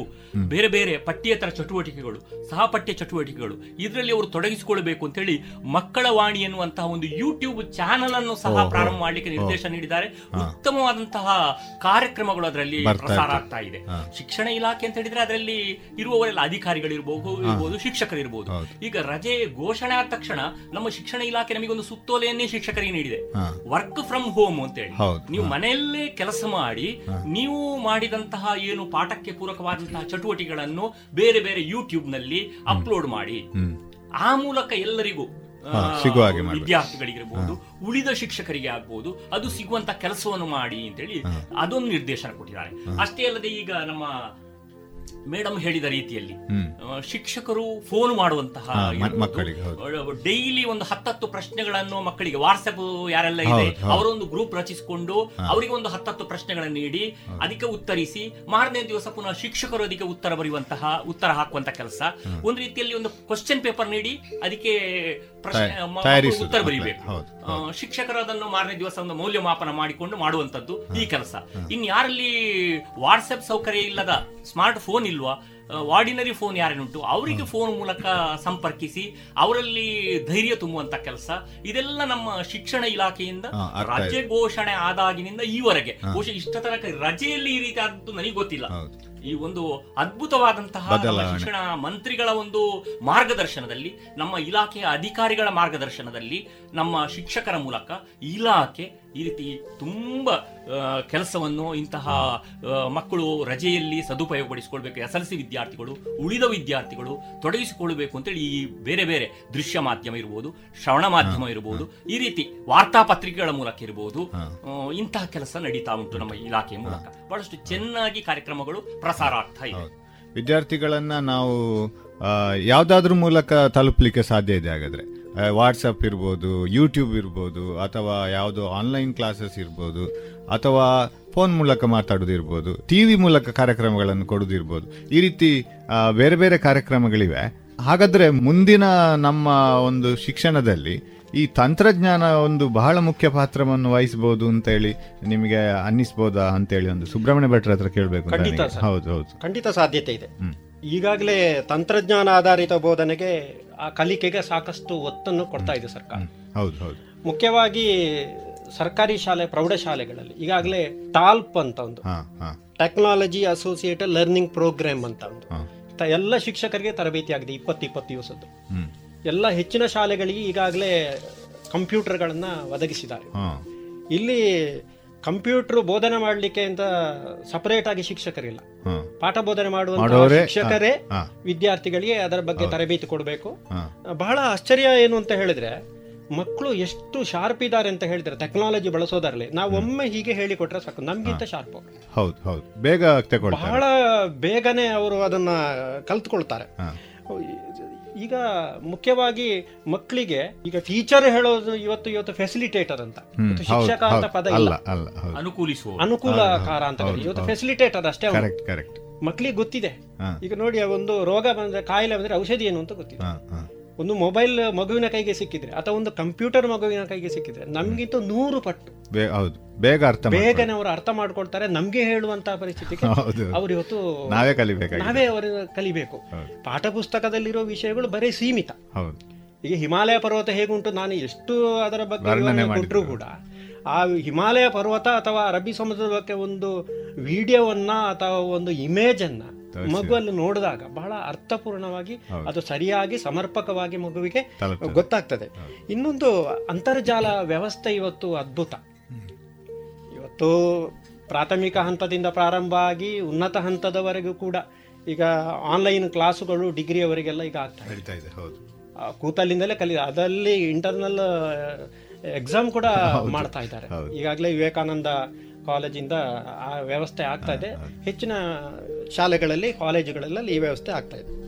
ಆದರೆ ಒಂದು ವಿಚಾರ ಏನು ಅಂತ ಹೇಳಿದ್ರೆ ಇದು ಒಳ್ಳೆಯದು ತಂತ್ರಜ್ಞಾನವನ್ನ ಶಿಕ್ಷಣದಲ್ಲಿ ಬಳಸುವುದು ಒಳ್ಳೆಯದು ಅದನ್ನು ನಾವು ಅಳವಡಿಸ್ಕೊಳ್ಬೇಕು. ಇನ್ನೊಂದು ಎಚ್ಚರಿಕೆಯೂ ನಾನು ಈ ಸಂದರ್ಭದಲ್ಲಿ ಹೇಳಲಿಕ್ಕೆ ಇಷ್ಟಪಡ್ತೇನೆ. ಈ ಟೆಕ್ನಾಲಜಿ ಅಂತ ಹೇಳುವಂಥದ್ದು ಒಂದು ಹರಿತವಾದ ಆಯುಧ ಇದ್ದ ಹಾಗೆ. ಯಾಕೆಂತ ಹೇಳಿದ್ರೆ ನಾವು ಅದನ್ನು ಯಾವ ರೀತಿ ಬಳಸ್ತೇವೆ ಹೇಳುವುದರ ಮೇಲೆ ಅದು ಇದೆ. ಅದನ್ನು ಪಾಸಿಟಿವ್ ಆಗಿ ನಾವು. ಈಗ ಶಿಕ್ಷಣ ಪಡೆದವನು ಪಡೆದವರೆಲ್ಲ ವಿದ್ಯಾವಂತರು ಅಂತ ನಾವು ಅನಿಸುವುದಿಲ್ಲ. ಅವನು ಏನೋ ಅಕ್ಷರಸ್ಥ ಅಂತ ಅನಿಸ್ಕೊಳ್ತಾನೆ ಹೊರತು ವಿದ್ಯಾವಂತ ಅನಿಸಿಕೊಳ್ಳುವುದು ಯಾವಾಗ? ಪಡೆದ ಶಿಕ್ಷಣವನ್ನು ಸಮರ್ಪಕವಾಗಿ ಬಳಸ್ಕೊಂಡ. ಹಾಗೆ ಈ ಟೆಕ್ನಾಲಜಿಯನ್ನು ಕೂಡ ನಾವು ಶಿಕ್ಷಣದಲ್ಲಿ ಜೀವನದಲ್ಲಿ ಉತ್ತಮ ರೀತಿಯಲ್ಲಿ ನಾವು ಬಳಸ್ಕೋಬೇಕು. ಈಗ ಈಗ ಕತ್ತಿಯಷ್ಟೇ. ನಾವು ತರಕಾರಿ ಕಟ್ ಮಾಡ್ಲಿಕ್ಕೆ ಒಬ್ಬನ ಜೀವವನ್ನು ತೆಗಿಲಿಕ್ಕೆ ಆಗ್ತದೆ, ಟೆಕ್ನಾಲಜಿ ಅಷ್ಟೇ. ಮಕ್ಕಳು ನನ್ನ ಮಗ ಮೊಬೈಲ್ ಏನೋ ಕಲಿತಾ ಇದ್ದಾನೆ ಅಂತ ಹೇಳಿದ್ರೆ ಏನು ಕಲಿತಾ ಇದ್ದಾನೆ? ಹೌದು. ನಾವು ನೋಡ್ಕೊಳ್ಬೇಕು ನೋಡ್ಕೋಬೇಕು. ಹೌದು. ಪೋಷಕರಿಗೂ ಅಥವಾ ಶಾಲೆಯಲ್ಲಿ ಶಿಕ್ಷಕರಿಗೂ ಇದರ ಬಗ್ಗೆ ಜವಾಬ್ದಾರಿ ಹೇಳೋದು ಇದೆ. ಬಾಹ್ಯಾಕಾಶಕ್ಕೆ ಲಗ್ಗೆ ಇಟ್ಟ ಮನುಷ್ಯ ವಿಮಾನದಂತೆ ಹಾರಿದ ರಾಕೆಟ್ ಉಡಾಯಿಸಿದ ಏನೇನೋ ಮಾಡ್ದ ಆದ್ರೆ ಒಂದು ವಿಚಾರ ದುರ್ದೈವ ಏನು ಅಂತ ಹೇಳಿದ್ರೆ ಮನುಷ್ಯನಾಗೋದನ್ನು ಇತ್ತೀಚೆಗೆ ಮರ್ತು. ಮರ್ತು ಬಿಟ್ಟಿದೆ. ಟೆಕ್ನಾಲಜಿಯ ಜೊತೆ ಜೊತೆಗೆ ನೈತಿಕ ಶಿಕ್ಷಣಕ್ಕೂ ಹೆಚ್ಚು. ಅಂದ್ರೆ ನಿಮ್ಮ ಪ್ರಕಾರ ಕ್ಲಾಸ್ ರೂಮ್ ಟೀಚಿಂಗ್ ಫೈನಲ್ ಅದು ಇಫೆಕ್ಟಿವ್ ಆದರೆ ಇದೆಲ್ಲ ಪೂರಕವಾಗಿದ್ರೆ ಖಂಡಿತವಾಗಿ ಖಂಡಿತವಾಗಿಯೂ ಒಳ್ಳೇದಾಗ್ತದೆ. ಇಲ್ಲಿ ಏನ್ ನೋಡ್ತಾನೆ ಹೀಗೆ? ವಿಷಯ ತಿಳ್ಕೊಳ್ತಾನೆ. ಆದ್ರೆ ಭಾವನೆಗಳನ್ನು ವ್ಯಕ್ತಪಡಿಸಲಿಕ್ಕೆ ಆಗುದಿಲ್ಲ. ಇಲ್ಲಿ ಶಿಕ್ಷಕರೊಂದಿಗೆ ನಾವು ಮುಖಾಮುಖಿ ಆದಾಗ ಆ ನಲವತ್ತು ನಿಮಿಷ ಪಾಠದ ಅವಧಿಯಲ್ಲಿ ನಮ್ಮ ಭಾವನೆ ಅವನ ಭಾವನೆ ಸಮ್ಮಿಳಿತ ಆಗ್ತದೆ. ಹೌದು ಹೌದು. ಹಾಗಾಗಿ ಅದೊಂದು ಪೂರಕ ಊಟಕ್ಕೆ ಉಪ್ಪಿನಕಾಯಿ ಮುಂದಿನ ದಿನಗಳಲ್ಲಿ ಅದರ ಪಾತ್ರವೂ ಇದೆ. ಖಂಡಿತ ಖಂಡಿತ. ಉಮಾ ಮೇಡಮ್ ಏನು ಈ ಬಗ್ಗೆ ಹೇಳಲಿಕ್ಕೆ ಇಚ್ಛೆ ಪಡ್ತಾರೆ ಅಂತ ಅನಿಸ್ತದೆ ಹೇಳಿ ಮೇಡಮ್ ಅಂದ್ರೆ ಮಾಧ್ಯಮಗಳನ್ನ ಬಳಸುವಾಗ ಜಾಗೃತಾವಸ್ಥೆಯಲ್ಲಿ ಇದ್ರೆ ಅದರಿಂದ ನಮಗೆ ಉಪಯೋಗವೇ ಹೆಚ್ಚು. ಜಾಗೃತಾವಸ್ಥೆಯಲ್ಲಿ ಇರಬೇಕು ಅಂತ ಹೇಳಿದ್ರೆ ಮಕ್ಕಳಿಗೆ ಅದರ ಬಗ್ಗೆ ಮಾಹಿತಿಯನ್ನ ಕೊಡಬೇಕಾಗ್ತದೆ. ಅದು ಶಿಕ್ಷಕರು ಇರಬಹುದು ಪೋಷಕರು ಇರಬಹುದು ಹಾಗೆ ಸಮಾಜ ಕೂಡ ಇರಬಹುದು ಎಲ್ಲರ ಪಾತ್ರವೂ ಅದರಲ್ಲಿ ಗಮನಾರ್ಹ. ಆದ್ದರಿಂದ ಅವರವರು ಅವರವರ ಜಾಗೃತೆಯನ್ನು ಮಾಡ್ತಾ ಹೋಗ್ಬೇಕು ಮಾಡ್ತಾ ಹೋಗ್ಬೇಕು. ಒಂದು ಮಕ್ಕಳ ಸರ್ವಾಂಗೀಣ ಅಭಿವೃದ್ಧಿಗೆ. ಅದಕ್ಕೋಸ್ಕರ. ಈ ಹೆತ್ತವರ ಮನೋಭಾವದ ಬಗ್ಗೆ ಆಗ ಗೀತಾ ಮೇಡಮ್ ಮಾತಾಡುವಾಗ ತುಂಬಾ ವಿಷಯ ಹೇಳಿದ್ರಿ ನೀವು. ಅದೇ ರೀತಿ ಈ ಟೆಕ್ನಾಲಜಿಯ ವಿಷಯದಲ್ಲಿ ಹೆತ್ತವರು ಯಾವ ರೀತಿಯ ಜವಾಬ್ದಾರಿ ವಹಿಸಬೇಕು? ಅಥವಾ ಅವರ ಮನೋಭಾವ ಹೇಗಿರ್ತದೆ? ಮಕ್ಕಳು ಮೊಬೈಲ್ ಯೂಸ್ ಮಾಡುವಾಗ ಅದೆಲ್ಲ? ಅಂದ್ರೆ ಹೆಚ್ಚಿನ ಗೌರ್ಮೆಂಟ್ ಸ್ಕೂಲ್ ನಮ್ದಾದ ಕಾರಣ ಅಲ್ಲಿ ಅಲ್ಲಿಯ. ಪೇರೆಂಟ್ಗಳ ಬಗ್ಗೆ ಹೇಳೋದಾದ್ರೆ. ಅವ್ರ ಹತ್ರ ಈಗ ನಮ್ಗೆ ಮೊನ್ನೆ ತಾನೇ ಎಲ್ಲ ಕ್ಲಾಸ್ ಟೀಚರ್ಸ್ಗೆಲ್ಲ ಬಂತು. ಮಕ್ಕಳಲ್ಲಿ ಯಾರಲ್ಲಿ ಸ್ಮಾರ್ಟ್ ಫೋನ್ ಇದೆ ಆಮೇಲೆ ಟಿವಿ ಯಾರಲ್ಲಿದೆ ರೇಡಿಯೋ ಯಾರಲ್ಲಿದೆ ಇದೆಲ್ಲ ವಿಚಾರ ಬರುವಾಗ ಇಮೇಲ್ ಐಡಿ ಕೂಡ ಬಂತ. ನಾನು ಕೇಳಿದೆ ಪೇರೆಂಟ್ ಅಲ್ಲಿ ಇಮೇಲ್ ಐಡಿ ಕಳಿಸ್ಕೊಡ್ತೀರಾ ಇದೆಯಾ? ಹಾಗಂದ್ರೆ ಏನು ಅಂತ ಕೇಳ್ತಾ ಕೇಳ್ತಾರೆ, ಪಾಪ. ಅವರಿಗೆ ಗೊತ್ತಿಲ್ಲ ಅದರ ಬಗ್ಗೆ. ಕ್ರಿಯೇಟ್ ಮಾಡಿದೆ ಅದು ನಿಮ್ಮ ಮಗನಿಗೆ ಗೊತ್ತಿರ್ಬೋದು ಹೇಳಿದ್ರೆ ಅವನಿಗೂ ಗೊತ್ತಿಲ್ಲ. ಅಂದ್ರೆ ಅಲ್ಲಿವರೆಗೆ ಆಗಿದೆ. ಕೆಲವು ಮಕ್ಕಳು ತುಂಬಾ ಜಾಣರು ಕೂಡ ಇದ್ದಾರೆ. ಅದೇ ನಾವೇನ್ ಮಾಡ್ಬೇಕು ಅಂದ್ರೆ ಎಲ್ಲಿ ಇದು ಅತಿಯಾದರೆ ಅಮೃತ ಕೂಡ ವಿಷ ಅಂತ ಹೇಳ್ತಾರೆ. ಹಾಗೆ ಎಷ್ಟ ಅದ ಅಗತ್ಯವೋ ಅಷ್ಟನ್ನು ಮಾತ್ರ ತಿಳುವಳಿಕೆ ನೀಡ್ಬೇಕು. ಮಕ್ಕಳಿಗೆ ಗೊತ್ತಿರೋದಿಲ್ಲ ಯಾವ್ದು ತಪ್ಪು ಯಾವ್ದು ಸರಿ. ಗೊತ್ತಿಲ್ಲ ಎಲ್ಲವನ್ನು ಕೂಡ ಎಂಜಾಯ್ ಮಾಡ್ಲಿಕ್ಕೆ ಹೋಗ್ತಾರೆ. ಆದ್ರೆ ನಾವು ಅದನ್ನ ಅವರಿಗೆ ಮನದಷ್ಟು ಮಾಡ್ಕೊಳ್ಬೇಕು ಅವರಲ್ಲಿ. ಯಾವುದನ್ನು ಹೇಗೆ ಬಳಸಬೇಕು ಎಷ್ಟು ಬಳಸಬೇಕು ಯಾವುದಕ್ಕಾಗಿ ಅದನ್ನು ಉಪಯೋಗ ಮಾಡಬೇಕು ಅನ್ನುವ ತಿಳುವಳಿಕೆಯನ್ನು ಕೊಟ್ರೆ ಖಂಡಿತ ಸರಿದಾರಿಯಲ್ಲಿ ಮಕ್ಕಳು ಮುನ್ನಡೆಯಲಿಕ್ಕೆ ಈಗ ಸಾಧ್ಯ ನೀವು ಸಂಪರ್ಕಕ್ಕೆ ಬಂದಂತ ಒಂದು ಹಳ್ಳಿಯ ವಿದ್ಯಾರ್ಥಿಗಳಿರ್ಬೋದು ಅವರ ಹೆತ್ತವರು ಇರ್ಬೋದು ಅಥವಾ ಒಂದು ಪೇಟೆಯ ವಿದ್ಯಾರ್ಥಿಗಳು ಅಥವಾ ಅವರ ಹೆತ್ತವರು. ಇದರಲ್ಲಿ ಇನ್ನು ನಾವು ಅವರಿಬ್ಬರಲ್ಲಿ ವ್ಯವಹರಿಸುವಾಗ ಏನಾದರೂ ಬದಲಾವಣೆಗಳು ಅನ್ನಿಸ್ತದೆ? ಹಾ ಖಂಡಿತ ಬದಲಾವಣೆ ಅನಿಸ್ತದೆ ಸರ್. ಅಂದ್ರೆ ಹಳ್ಳಿಯವರಿಗಿಂತಲೂ ಅಂದ್ರೆ ಪೇಟೆಯ ಮಕ್ಕಳು ಅಂದ್ರೆ ಹೆಚ್ಚಾಗಿ ಅವರು ಇಂಗ್ಲಿಷ್ ಮೀಡಿಯಂ ಇದಕ್ಕೆ. ಹೋಗಿರ್ತಾರೆ. ಅದರಿಂದ ಅವರು ಎಜುಕೇಟೆಡ್ ಆಗಿರ್ತಾರೆ. ಅವರಿಗೆಲ್ಲ ಗೊತ್ತಿರ್ತದೆ. ಅದೇ ಅವರಿಗೆ ಈ ಸಂಪರ್ಕಗಳೆಲ್ಲ ತುಂಬಾ ಇಫೆಕ್ಟಿವ್ ಆಗಿ ತಲುಪ್ತದೆ. ಹೌದು ಸರ್ ಆಗ ಹೆತ್ತವರ ಜವಾಬ್ದಾರಿ ಹೆಚ್ಚು ಅಂತ ಅನ್ನಿಸುದಿಲ್ವಾ ಅಲ್ಲಿ? ಖಂಡಿತ ಸರ್. ವೀಣಾ ಮಾತಾಜಿ ಆಗ ಹೇಳಿದ್ರಿ ಮನೆಯಲ್ಲಿ ಅನೇಕ ರೀತಿಯಲ್ಲಿ ಮಕ್ಕಳನ್ನು ತೊಡಗಿಸಿಕೊಳ್ಬಹುದು ಅಂತ. ನಿಮ್ಮ ಪ್ರಕಾರ ಈಗ ಎಸ್ ಎಸ್ ಎಲ್ ಸಿ ವಿದ್ಯಾರ್ಥಿಗಳಿಗೆ ಹೇಗೆ ನೀವು ಮನಸ್ಥೈರ್ಯ ತುಂಬ್ತೀರಿ? ನಾವು ವಿವೇಕಾನಂದ ಆಂಗ್ಲ ಮಾಧ್ಯಮ ಶಾಲೆಯ ವತಿಯಿಂದ ಮಕ್ಕಳಿಗೆ ಎಲ್ಲ ಕ್ಲಾಸಿನ ಅಂದ್ರೆ ಐದಾರು ಸೆಕ್ಷನ್ಸ್ ಉಂಟು ನಮ್ಮಲ್ಲಿ. ಬೇರೆ ಬೇರೆ ಗ್ರೂಪ್ ಮಾಡಿದ್ದೇವೆ. ವಾಟ್ಸಪ್ ಗ್ರೂಪ್ ಮಾಡಿದ್ದೇವೆ. ಮತ್ತೆ ಯೂಟ್ಯೂಬ್ ಇಂದ ಆನ್ಲೈನ್ ಕ್ಲಾಸ್ ಮಾಡ್ತೇವೆ. ಯೂಟ್ಯೂಬ್ ಇಂದ ಕ್ಲಾಸಸ್ ಆಗ್ತಾ ಉಂಟು. ಮತ್ತೆ ಟೈಮ್ ಟೇಬಲ್ ಮಾಡಿದ್ದೇವೆ ನಾವು ಮಕ್ಕಳಿಗೆ ಸೋಮವಾರ ಎರಡು ಸಬ್ಜೆಕ್ಟ್ ಮಂಗಳವಾರ ಎರಡು ಬುಧವಾರ ಎರಡು. ಒಂದು ಹತ್ತತ್ತು ಕ್ವಶನ್ಸ್ ಹಾಕ್ತಾ ಇದ್ದೇವೆ. ಅವರು ನಮ್ಮ ಟೀಚರ್ಸ್ ಪರ್ಸನಲ್ ಗ್ರೂಪಿಗೆ ಆನ್ಸರ್ಸ್ ಬರೆದು ಕಳಿಸಬೇಕು. ಅದನ್ನು ಟೀಚರ್ಸ್ ಚೆಕ್ ಮಾಡಿ ಎಸ್ ಓಕೆ ಗುಡ್ ಅಂತ ಹೇಳಿ ಅಂದ್ರೆ ಕರೆಕ್ಟ್ ಅಲ್ಲಿ ತಿದ್ದಿ ತೀಡಿ ಕಳಿಸಬೇಕು. ಅದು ನಮ್ಮಲ್ಲಿ ಬಹಳ ಇಫೆಕ್ಟಿವ್ ಆಗಿ ಆಗ್ತಾ ಉಂಟು. ಮತ್ತೆ ಫೋನ್ ಮಾಡಿ ಮಾತಾಡ್ತಾ ಇರ್ತೇವೆ. ಮಕ್ಕಳು ಮಾತಾ ಫೋನ್ ಮಾಡ್ತಾರೆ ನಾವು ಫೋನ್ ಮಾಡ್ತಾ ಇರ್ತೇವೆ. ಸೊ ಒಳ್ಳೆ ಕಾಂಟ್ಯಾಕ್ಟ್ ಅಲ್ಲಿ ಇಟ್ಕೊಂಡಿದ್ದೇವೆ. ನಮ್ಮದು ಪುತ್ತೂರು ಟೌನ್ ಏರಿಯಾ ಆದ್ರಿಂದ ಸಾಧಾರಣ ಎಲ್ಲ ಮಕ್ಕಳಿಗೆ ಸಂಪರ್ಕದಲ್ಲಿ ಇದ್ದೇವೆ ಅದೇ ಈ ಸಮಯದಲ್ಲಿ ವಿದ್ಯಾರ್ಥಿಗಳು ಓದ್ತಾರೆ ಅದು ಎಲ್ಲ ಒಂದು ಭಾಗ. ಆದ್ರೆ ಅವರಿಗೆ ಮಾನಸಿಕ ಧೈರ್ಯವನ್ನು ತುಂಬುವಂಥದ್ದು ಬಹಳ ಪರಿಣಾಮಕಾರಿ ಅಂತ ಅನಿಸ್ತದೆ. ಯಾಕಂದ್ರೆ ಕಾನ್ಫಿಡೆನ್ಸ್ ಇಲ್ಲ ಅಂತಂದ್ರೆ ಯಾರಿಗೂ ಪರೀಕ್ಷೆ ಬರೀಲಿಕ್ಕೆ ಆಗುದಿಲ್ಲ. ಅವರಿಗೂ ಅಷ್ಟೇ ನಾವು ಆ ಟೀಚರ್ ನಮ್ಮನ್ನ ಕೇಳ್ತಾ ಇದ್ದಾರೆ ಅವರು ನಮ್ಮ ಜೊತೆಗಿದ್ದಾರೆ ಅಂತ ಹೇಳುವ ಒಂದು ಭಾವನೆ. ಆಗ ರೀತಿ ಸಂಪರ್ಕವೇ ಹೆಚ್ಚಿನ ಪರಿಣಾಮವನ್ನು ಬೀರ್ತದೆ. ಈಗ ಇನ್ನು ಉಳಿದ ಸಂದರ್ಭದಲ್ಲಿ ವಿದ್ಯಾರ್ಥಿಗಳು ತಯಾರಿ ಮಾಡ್ತಾ ಇರುವಾಗ ಅವರಿಗೆ ಯಾವ ರೀತಿ ನಾವು ಮಾನಸಿಕ ಸ್ಥೈರ್ಯ ತುಂಬಬಹುದು ಶಿಕ್ಷಕಿಯಾಗಿ ಅಥವಾ ಶಿಕ್ಷಕರಾಗಿ? ಅಂತೇಳಿ ಉಮಾ ಮೇಡಮ್ ಹೇಳ್ತೀರಾ? ವಿದ್ಯಾರ್ಥಿಗಳು ಇನ್ನುಳಿದಂತಹ ಸಮಯವನ್ನ ಬಹಳ ಜಾಗರೂಕತೆಯಿಂದ ಬಳಸಿಕೊಳ್ಬೇಕು ಯಾವ ರೀತಿಯಾಗಿ ಅಂತ ಹೇಳಿದ್ರೆ ಈಗ ಸಾಮಾನ್ಯವಾಗಿ ಹತ್ತನೇ ಕ್ಲಾಸಿಗೆ ಹೋಗುವಂತಹ ಎಲ್ಲಾ ಶಿಕ್ಷಕರು ಮಾದರಿ ಪ್ರಶ್ನೆ ಪತ್ರಿಕೆಗಳನ್ನ ಕೊಟ್ಟಿರ್ತಾರೆ. ಆ ಮಾದರಿ ಪ್ರಶ್ನೆ ಪತ್ರಿಕೆಗಳಿಗೆ ಉತ್ತರವನ್ನ ಬರೆದು ಈಗಾಗಲೇ ವೀಣಾ ಮಾತಾಜಿ ಹೇಳಿದ ಹಾಗೆ ಉತ್ತರಗಳನ್ನ ಬರೆದು ಕಲಿಯುವಂಥದ್ದು ಅಭ್ಯಾಸ ಮಾಡುವಂಥದ್ದು ಇದನ್ನೆಲ್ಲ ಮಾಡ್ಕೊಳ್ಬಹುದು ಮತ್ತೆ ಎಕ್ಸ್ಟ್ರಾ ಕ್ವಶನ್ಸ್ ಗಳನ್ನ ತಾವೇ ಕ್ರಿಯೇಟ್ ಮಾಡಿಕೊಂಡು ಅದಕ್ಕೆ ಉತ್ತರಗಳನ್ನ ಬರೆಯುವಂಥದ್ದು. ಒಟ್ಟಿನಲ್ಲಿ ಎದೆಗುಂದದೆ ತನ್ನ ಈ ಸಮಯ ಅದು ಅತಿ ಅಮೂಲ್ಯ ಅಂತ ಅಂದುಕೊಂಡು ಅದನ್ನ ಅಧ್ಯಯನಕ್ಕೋಸ್ಕರ ಮೀಸಲಿಡುವಂಥದ್ದು. ಇದರ ಜೊತೆಯಲ್ಲಿ ಅವರು ಪರೀಕ್ಷೆ ಬಗ್ಗೆ ಹೆಚ್ಚು ಭಯ ಪಡಬೇಕಾದ ಅಗತ್ಯ ಇಲ್ಲ. ಭಯಪಡಬೇಕಾದ ಅಗತ್ಯ ಇಲ್ಲ. ಏಕಾಗ್ರತೆಯನ್ನ ಪಡ್ಕೊಳ್ಳಿಕ್ಕೋಸ್ಕರ ನಮ್ಮ ಶಾಲೆಯಲ್ಲಿ ನಾವು ಧ್ಯಾನ ಪ್ರಾಣಾಯಾಮ ಇದನ್ನೆಲ್ಲ ಕಲಿಸಿದ್ದೇವೆ. ವಿದ್ಯಾರ್ಥಿಗಳು ಅದನ್ನ ಮಾಡ್ತಾ ಇದ್ದಾರೆ. ಅದು ನಮಗೆ ಪೋಷಕರ ಮೂಲಕ ತಿಳಿದು ಬಂದಿದೆ. ಹಾಗೆ ಅದನ್ನು ಕೂಡ ಮಾಡುವುದರ ಮೂಲಕ ಏಕಾಗ್ರತೆಯನ್ನ ಪಡ್ಕೊಂಡು ಅಧ್ಯಯನದಲ್ಲಿ ತಮ್ಮನ್ನ ತಾವು ತೊಡಗಿಸಿಕೊಂಡು ಮುಂದೆ ಬರುವಂತಹ ಪರೀಕ್ಷೆಯಲ್ಲಿ ಉತ್ತಮ ಅಂಕಗಳ ನಿರೀಕ್ಷೆಯಲ್ಲೂ ಕೂಡ ಇದ್ದಾರೆ. ಹರೀಶ್ ಸರ್ ಈ ಸಂದರ್ಭದಲ್ಲಿ ಒಂದು ನಾನು ಸೇರಿಸಲಿಕ್ಕೆ ಇಷ್ಟಪಡ್ತೇನೆ. ಇಲಾಖೆಯ ವಿಚಾರದಲ್ಲಿ ನಾನು ಮಾತನಾಡ್ತಾ ಇರುವ ಕಾರಣ. ಯಾವ ಕಾರಣಕ್ಕೂ ವಿದ್ಯಾರ್ಥಿಗಳು ಭಯ ಪಡುವ ಅಗತ್ಯ ಇಲ್ಲ. ಅವರನ್ನು ಸಾಕಷ್ಟು ಪರೀಕ್ಷೆಗೆ ಸಿದ್ಧಗೊಳಿಸಿಯೇ ಶಿಕ್ಷಕರು ಅವರನ್ನು ಪರೀಕ್ಷೆಗೆ. ಕಳಿಸ್ತಾರೆ. ಇದರಿಂದ ಏನೂ ತೊಂದರೆ ಆಗುದಿಲ್ಲ. ಹಾಗಾಗಿ ಪೋಷಕರಾಗ್ಲಿ ವಿದ್ಯಾರ್ಥಿಗಳಾಗ್ಲಿ ಎಸ್ ಎಲ್ ಸಿ ಪರೀಕ್ಷೆಯ ಬಗ್ಗೆ ಭಯ ಪಡುವಂತ ಅಗತ್ಯ ಇಲ್ಲ. ಶಿಕ್ಷಕರು ನಾವು ಖಂಡಿತ ಅದನ್ನು ಸಜ್ಜುಗೊಳಿಸಿ ನಾವು ಕಳಿಸ್ತೇವೆ. ಹಾಗೆ ಇನ್ನೊಂದು ಅಂಶ. ಅದೇ ರೀತಿ ಇಲಾಖೆ ಇನ್ನೊಂದು ಕ್ರಮ ಕೆಲವೊಂದು ವಲಸೆ ವಿದ್ಯಾರ್ಥಿಗಳ ಬಗ್ಗೆಯೂ ಹಾಗೆ ಕೆಲವೊಬ್ಬರು ಈಗ ಇಲ್ಲಿ ಶಾಲೆ ಇರ್ತಾರೆ ಅವರು ಇನ್ನೂ ಇಲ್ಲಿ ಊರಿಗೆ ಹೋಗಿರ್ತಾರೆ ಅವರಿಗೆ ಒಂದು ಆತಂಕ ಇರುವಂತಹ ಸಹಜ ನಾವು ಎಲ್ಲಿ ಮಾಡು ಅಂತಹ ವಿದ್ಯಾರ್ಥಿಗಳಿಗೆ ಅವರು ಇರುವಂತಹ ಸ್ಥಳದಲ್ಲೇ ಪರೀಕ್ಷೆ ನಡೆಸುವ ಬಗ್ಗೆಯೂ ಕೂಡ ಇಲಾಖೆಯ ಬಗ್ಗೆ ಚಿಂತನೆ ನಡೀತಾ ಇದೆ. ಅಂದ್ರೆ ಸರ್ಕಾರ ಇರಲಿ ಶಿಕ್ಷಕರು ಇರಲಿ ಇಲಾಖೆ ಇರಲಿ ಎಲ್ಲರೂ ಕೂಡ ವಿದ್ಯಾರ್ಥಿಗಳ ಪರವಾಗಿ ಯೋಚನೆ ಮಾಡ್ತಾ ಇದ್ದಾರೆ. ಹಾಗೆ ಹೆತ್ತವರು ಮತ್ತು ವಿದ್ಯಾರ್ಥಿಗಳು ಯಾವ ರೀತಿಯ ಭಯ ಪಡಬೇಕಾದ ಅಗತ್ಯ ಇಲ್ಲ ಅಂತೇಳಿ. ಈ ಒಂದು ಸಂದಿಗ್ಧ ಪರಿಸ್ಥಿತಿ ನಮ್ಮನ್ನ ಹಲವಾರು ಬದಲಾವಣೆಗಳಿಗೆ ಈಡು ಮಾಡಿದೆ. ಸುಬ್ರಹ್ಮಣ್ಯ ಭಟ್ ಸರ್ ಹತ್ರ ನಾನೊಂದು ಪ್ರಶ್ನೆ ಕೇಳಬೇಕು. ಶೈಕ್ಷಣಿಕವಾಗಿಯೂ ಮುಂದಿನ ದಿನಗಳಲ್ಲಿ ನಾವು ಖಂಡಿತವಾಗಿ ಹಲವಾರು ಬದಲಾವಣೆಗಳನ್ನು ನಿರೀಕ್ಷಿಸಬಹುದು ಅಂತ ನನ್ನ ಅನಿಸಿಕೆ. ನಿಮ್ಮ ಪ್ರಕಾರ ಏನೇನು ಬದಲಾವಣೆಗಳು ಬರ್ಬೋದು ಸರ್? ಈಗ ಕೊರೋನಾ ಹರಡುವಂತಹ ರೀತಿಯನ್ನ ಗಮನಿಸಿದೆ. ಬಹಳ ವೇಗವಾಗಿ ಹಬ್ತಾ ಇದೆ ನಮ್ಮ ದೇಶದಲ್ಲಿ ಕೂಡ. ಸದ್ಯದಲ್ಲಿ ಶಾಲೆಗಳು ಪುನರಾರಂಭ ಆಗುವ ಸಾಧ್ಯತೆ. ಸ್ವಲ್ಪ ದೂರ. ಹೌದು ಹೌದು. ತರಗತಿಗಳು ಪ್ರಾರಂಭ ಅದು ಎರಡು ಮೂರು ರೀತಿಯ ಚಿಂತನೆಗಳಿವೆ ಅದರಲ್ಲಿ. ಒಂದು ತಿಂಗಳಲ್ಲಿ ಅಥವಾ ಎರಡು ತಿಂಗಳಲ್ಲಿ ಪ್ರಾರಂಭ ಮಾಡೋದು ಅಥವಾ ಆಗಸ್ಟಿಗೆ ಪ್ರಾರಂಭ ಮಾಡುವಂತ ಈ ಬಗ್ಗೆ ಈಗಾಗಲೇ ಶಿಕ್ಷಣ ಸಚಿವರು ಅಧಿಕಾರಿಗಳೊಂದಿಗೆ ಚರ್ಚಿಸಿದ್ದಾರೆ. ಈ ಮೂರು ಸಾಧ್ಯತೆಗಳನ್ನ ಮುಂದೆ ಇಟ್ಕೊಂಡಿದ್ದಾರೆ. ಈಗ ಮೂರು ತಿಂಗಳು ತಡವಾಗಿ ಎಲ್ಲಿಯಾದರೂ ಶಾಲೆ ಪ್ರಾರಂಭ ಆಯಿತು ಅಂತ ಇದ್ರೆ ಈಗಿರುವಂತಹ ಪಠ್ಯಕ್ರಮದಲ್ಲಿ ಸ್ವಲ್ಪ ಮಟ್ಟಿನ ಕಡಿತವನ್ನ ಮಾಡುವಂತಹ ಸಾಧ್ಯತೆ ಇದೆ. ಇದೆ.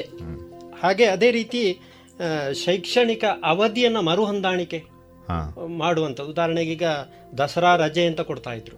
ಆ ರಜೆಯನ್ನು ಕಡಿತ ಮಾಡಬಹುದು ಅಥವಾ ಶನಿವಾರ ದಿವಸ ಪೂರ್ಣವಾಗಿ ತರಗತಿಗಳನ್ನು ಮಾಡುವಂತಹ ಒಂದು ಕ್ರಮ. ಅಥವಾ ಈಗಾಗಲೇ ಮಾತಾಡಿದ ತಂತ್ರಜ್ಞಾನ ಆಧಾರಿತ ಬೋಧನೆಗೆ ಹೆಚ್ಚು ಒತ್ತು ಕೊಡುವಂತಹ ಒಂದು ವ್ಯವಸ್ಥೆ. ಇನ್ನು ಇಲ್ಲಿ ಗಮನಿಸಬೇಕಾದ್ದು ಮಕ್ಕಳನ್ನ ಶಾಲೆಗಳಲ್ಲಿ ಸಾಮಾಜಿಕ ಅಂತರವನ್ನು ಹೇಗೆ ಕಾಯ್ದುಕೊಳ್ಳುವುದು ಅಂತ. ಈಗಾಗಲೇ ಹಳ್ಳಿ ಪ್ರದೇಶಗಳಲ್ಲಿ ಗೊತ್ತು ನಮ್ಗೆ. ಒಂದು ಡೆಸ್ಕ್ ಅಲ್ಲಿ ಆರೋ ಎಂಟೋ ಮಕ್ಕಳು ಸ್ಥಳ ಇರುವುದಿಲ್ಲ. ಸ್ಥಳ ಇರೋದಿಲ್ಲ. ಶೌಚಾಲಯ ಒಂದು ಶೌಚಾಲಯ. ಎಲ್ಲರೂ ಒಂದೇ ಶೌಚಾಲಯಕ್ಕೆ ಹೋಯಿತು ಅಂತ ಹೇಳಿದ್ರೆ ಸ್ವಚ್ಛತೆಯ ಗತಿ ಏನು? ಯಾವ ರೀತಿ ಮಾಡಬೇಕು? ಇದರ ಬಗ್ಗೆ ಎಲ್ಲ ಪರ್ಯಾಯವಾಗಿ ಯೋಚನೆಗಳನ್ನ ಚಿಂತನೆಗಳನ್ನ ಮಾಡಬೇಕು. ಈ ಇಲಾಖೆ ಸರ್ಕಾರ ಈಗಾಗಲೇ ಇದರ ಬಗ್ಗೆ ಸಾಕಷ್ಟು ಗಂಭೀರವಾದ ಚರ್ಚೆಗಳನ್ನ ನಡೆಸ್ತಾ ಇದೆ. ಇನ್ನೊಂದು ಪರೀಕ್ಷಾ ಪದ್ಧತಿಯಲ್ಲಿ ಉತ್ತೀರ್ಣತೆ ವ್ಯವಸ್ಥೆಯಲ್ಲಿ ಬದಲಾವಣೆ ಆಗ್ಬೋದು.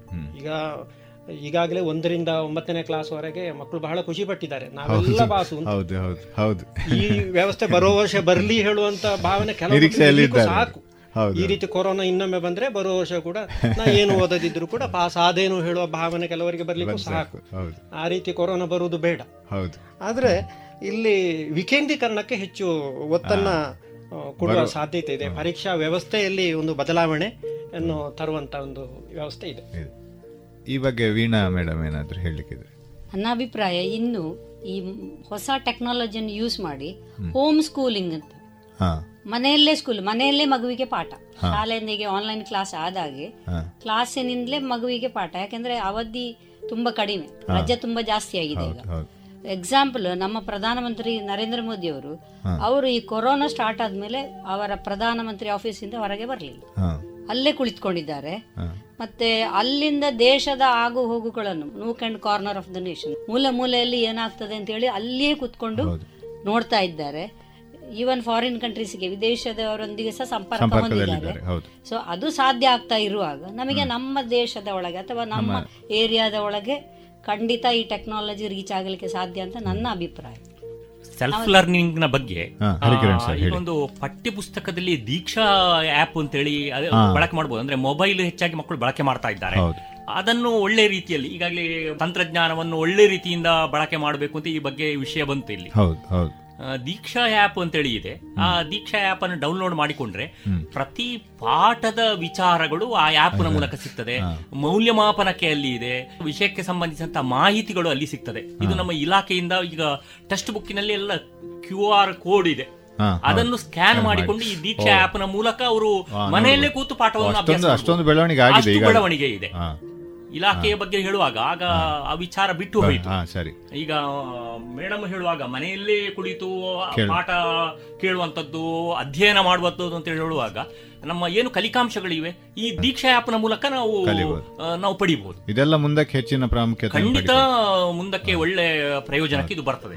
ಟಿವಿ ಸೀರಿಯಲ್ನಾಗೆ ಪಾಠ ಸೀರಿಯಲ್. ಹಾ ಹೌದು ಕ್ಲಾಸ್ ಇಂಥ ಇಂಥ ಹಾಗೆ ಮಾಡಬಹುದು ಅಂತ ಈಗ ಈ ಕೊರೋನಾ ರಜೆ ಅಥವಾ ಕೊರೋನಾದ ಪರಿಣಾಮ, ಕೋವಿಡ್ ಅದು ಇದು. ಸುಮಾರು ಈಗ ಮಕ್ಕಳ ವಿಷಯ ಬಿಡಿ. ನಮ್ಮ ಜೀವನದಲ್ಲಿ ಅದು ತುಂಬ ಪರಿಣಾಮವನ್ನು ಬೀರಿದೆ. ಅದು ಒಂದಷ್ಟು ಋಣಾತ್ಮಕವಾಗಿರ್ಬೋದು, ಆರ್ಥಿಕವಾಗಿರ್ಬೋದು. ಆದರೆ ನನ್ನ ಪ್ರಕಾರ ಧನಾತ್ಮಕವಾಗಿ ತುಂಬ ಬದಲಾವಣೆಗಳು, ಮಾನಸಿಕವಾಗಿರ್ಬೋದು, ನಮ್ಮ ಜೀವನ ಪದ್ಧತಿಯಲ್ಲಿರ್ಬೋದು, ಅಥವಾ ಒಂದು ವಾತಾವರಣದ ಕಲುಷಿತವನ್ನು ತೆಗೆಯುವ ವಿಷಯದಲ್ಲಿರ್ಬೋದು, ಇಷ್ಟರವರೆಗೆ ಆಗದ್ದನ್ನು ಅದು ಮಾಡಿಕೊಂಡೋಗಿದೆ ಈ ರೀತಿ ಯೋಚನೆ ಮಾಡ್ತಾ ಹೋದರೆ ಇದು ಯಾವ ರೀತಿಯ ಪರಿಣಾಮ ನಿಮ್ಮ ನಿಮ್ಮ ಜೀವನದಲ್ಲಿ ಬೀರಿದೆ? ಅದು ಅದು ಯಾವುದು ಧನಾತ್ಮಕ ಅಂಶಗಳು ಅಂತ ಒಬ್ಬೊಬ್ಬರಾಗಿ ಹೇಳ್ತಾ ಹೋಗ್ಬೋದಾ?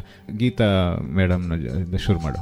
ನಂಗೆ ಸುಬ್ರಹ್ಮಣ್ಯ ಸರ್ ಆಗ ಹೇಳುವಾಗ್ಲೇ ನಾನು ಹೇಳಿದೆ ಅಡಿಗೆಯಲ್ಲಿ ತುಂಬಾ ಹಿಂದೆ ಇದ್ದೆ ಬಟ್ ಈಗೇನಂದ್ರೆ ನನ್ನ ದೊಡ್ಡಕ್ಕ ಶುಭಾ ಶರ್ಮಾ ಅಂತ ಅವಳಿಂದ ಎಲ್ಲ ನೆಟ್ ನೋಡೋದಕ್ಕಿಂತಲೂ ಹೀಗೆ ಬಾಯಲ್ಲಿ ಅವಳು ಹೇಳಿ ಅದನ್ನ ವಾಟ್ಸಪ್ ಮೂಲಕ ಕಳಿಸ್ತಾ ಇದ್ಲು. ಅದರಿಂದ ತುಂಬಾನೇ ಕಲಿತೆ. ನಿಜ ಹೇಳ್ಬೇಕಿದ್ರೆ ತೇನ್ ಸಿಂಗ್ ಪರ್ವತ ಹತ್ತುವ ಕೂಡ ಇಷ್ಟು ಸಂತೋಷ ಪಟ್ಟಿರ್ಲಿಕ್ಕಿಲ್ವೇನು ಯಾಕೆ ಅಷ್ಟು ಹಿಂದೆ ಅಡಿಗೆಯಲ್ಲಿ ಅತ್ತೆ ಮಾಮಿನೇ ಮಾಡ್ತಿರೋದು.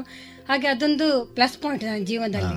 ಇದು ಕೆಲವರಿಗೆ ಒಂದು ಋಣಾತ್ಮಕವಾಗಿ ಅಂದ್ರೆ ನನ್ನ ಪಾಲಿಗೆ ಹೇಳ್ಬೇಕಿದ್ರೆ ಒಂದು ವರ ಅಂತಲೂ ಹೇಳಿದ್ರೆ ತಪ್ಪಲ್ಲ ಅಂತ ಅನಿಸ್ತದೆ ಸರ್. ಯಾಕೆಂದ್ರೆ ನಮ್ಮ ಹಸ್ಬೆಂಡ್ ಮೊದ್ಲಿದ್ದದ್ದು ಮಿಲಿಟರಿಯಲ್ಲಿ ಆಗ ಸಹ ಸಿಗ್ತಿರ್ಲಿಲ್ಲ ಟೈಮ್ ನಮಗೆ. ಮಕ್ಕಳು ಒಂದು ಬೆಳಿಗ್ಗೆ ಆರು ಗಂಟೆ ಹೊರಟ್ರೆ ಬರೋದು ಬರುದು ಎಂಟು ಗಂಟೆ ಮಕ್ಕಳ ಜೊತೆ ಮಾತನಾಡ್ಲಿಕ್ಕೆ ಕೂಡ ಸಿಗ್ತಾ ಇರ್ಲಿಲ್ಲ.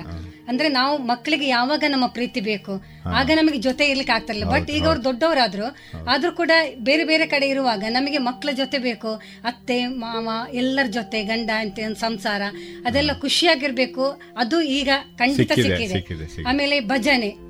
ಅವತ್ತೆಲ್ಲ ಹೇಳ್ತಾ ಇದ್ರು ಭಜನೆ ಮಾಡಿ ಒಂದು ಭಜನೆಗೂ ಪುರ್ಸೋತಿಲ್ಲ ಮಕ್ಕಳ ಜೊತೆ ಮಾತಾಡಲಿಗೂ ಪುರ್ಸೋತಿಲ್ಲ ನಮ್ಮ ಹರಿಕರಣ್ ಸರ್ ಹೇಳಿದ್ರು ಗ್ರಂಥಾಲಯ ನಿಜ ನಮ್ಮಲ್ಲಿ ಒಂದು ಹತ್ತು ಸಾವಿರದ ಬುಕ್ ಕೇಸೆ ಮಾಡಿಟ್ಟಿದ್ದೇನೆ. ಅದರಲ್ಲಿ ಒಂದೊಂದು ಪುಸ್ತಕ ಧೂಳು ಹಿಡಿತಾ ಇತ್ತು.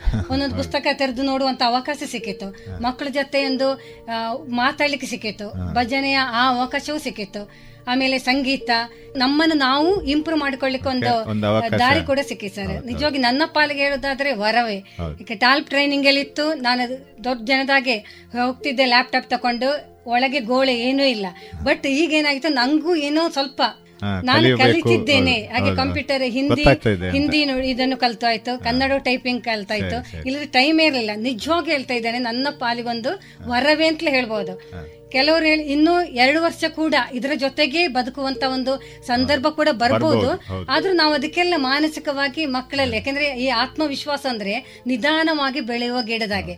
ಪ್ರತಿಯೊಂದು ಈಗ ಯಾರಲ್ಲಿ ಆತ್ಮವಿಶ್ವಾಸ ಇದೆಯೋ ಆತ್ಮವಿಶ್ವಾಸ ಇರುವವರು ಎಲ್ಲಾ ನಾಲಿಗೆಗಳಲ್ಲಿ ಕೂಡ ಅವರ ಹೆಸರು ಪ್ರಕಾಶಿಸ್ತದಂತೆ ಹಾಗೆ ಪ್ರತಿಯೊಂದು ಮಗುವಿನಲ್ಲಿ ಮನೋಸ್ಥೈರ್ಯ ಆತ್ಮವಿಶ್ವಾಸ ತುಂಬುವಂತ ಕೆಲಸ ಕೂಡ ಈ ಟೈಮಲ್ಲಿ ನಾವು ಮಾಡ್ಬೋದು. ಮಕ್ಕಳಲ್ಲಿಯೂ ಕೂಡ ಈಗ ಲೂಡೋ ಆಗ್ಲಿ ಆಮೇಲೆ ಚೆಸ್ ನಾವು ಜೊತೆ ಕೂತ್ಕೊಂಡು ಆಡಿದಾಗ ಒಂದ್ ಏನೋ ಒಂಥರ ಮನಸ್ಸಿಗೆ ಬಹಳಷ್ಟು ಮುದ ನೀಡುವಂತ ಸಂದರ್ಭ ನಾನು ಹೆತ್ತವರಿಗೆ ತುಂಬಾ ಪಾಯಿಂಟ್ಸ್ ಕೊಟ್ಟಾಗ ಈ ತರ ಎಲ್ಲ ಮಾಡಬಹುದು ಅಂತ ಹೇಳಿ ವೆಂಕಟೇಶ್ ಸರ್ ನಿಮ್ಗೆ ಜೀವನದಲ್ಲಿ ಇದು ಯಾವ ರೀತಿ ಅನ್ನಿಸಿದೆ ಈ ಒಂದು ಘಟನೆ? ಕೊರೋನಾ ನನಗೆ ಅನಿಸಿರುವಂತದ್ದು ಈಗ ಇತ್ತೀಚಿನವರೆಗೆ ಕೂಡ ಎಲ್ಲ ಜನರಿಗೆ ಹಳ್ಳಿ ಅಂದ್ರೆ ಒಂದ್ ರೀತಿಯ ತಿರಸ್ಕಾರ ಎಲ್ಲರೂ ಕೂಡ ನಗರಕ್ಕೆ ಹೋಗುವಂತದ್ದು ನಗರ ಜೀವನವನ್ನು ಬಹಳ ಇಷ್ಟಪಡ್ತಾ ಇದ್ದಂತ ಸಂದರ್ಭದಲ್ಲಿ.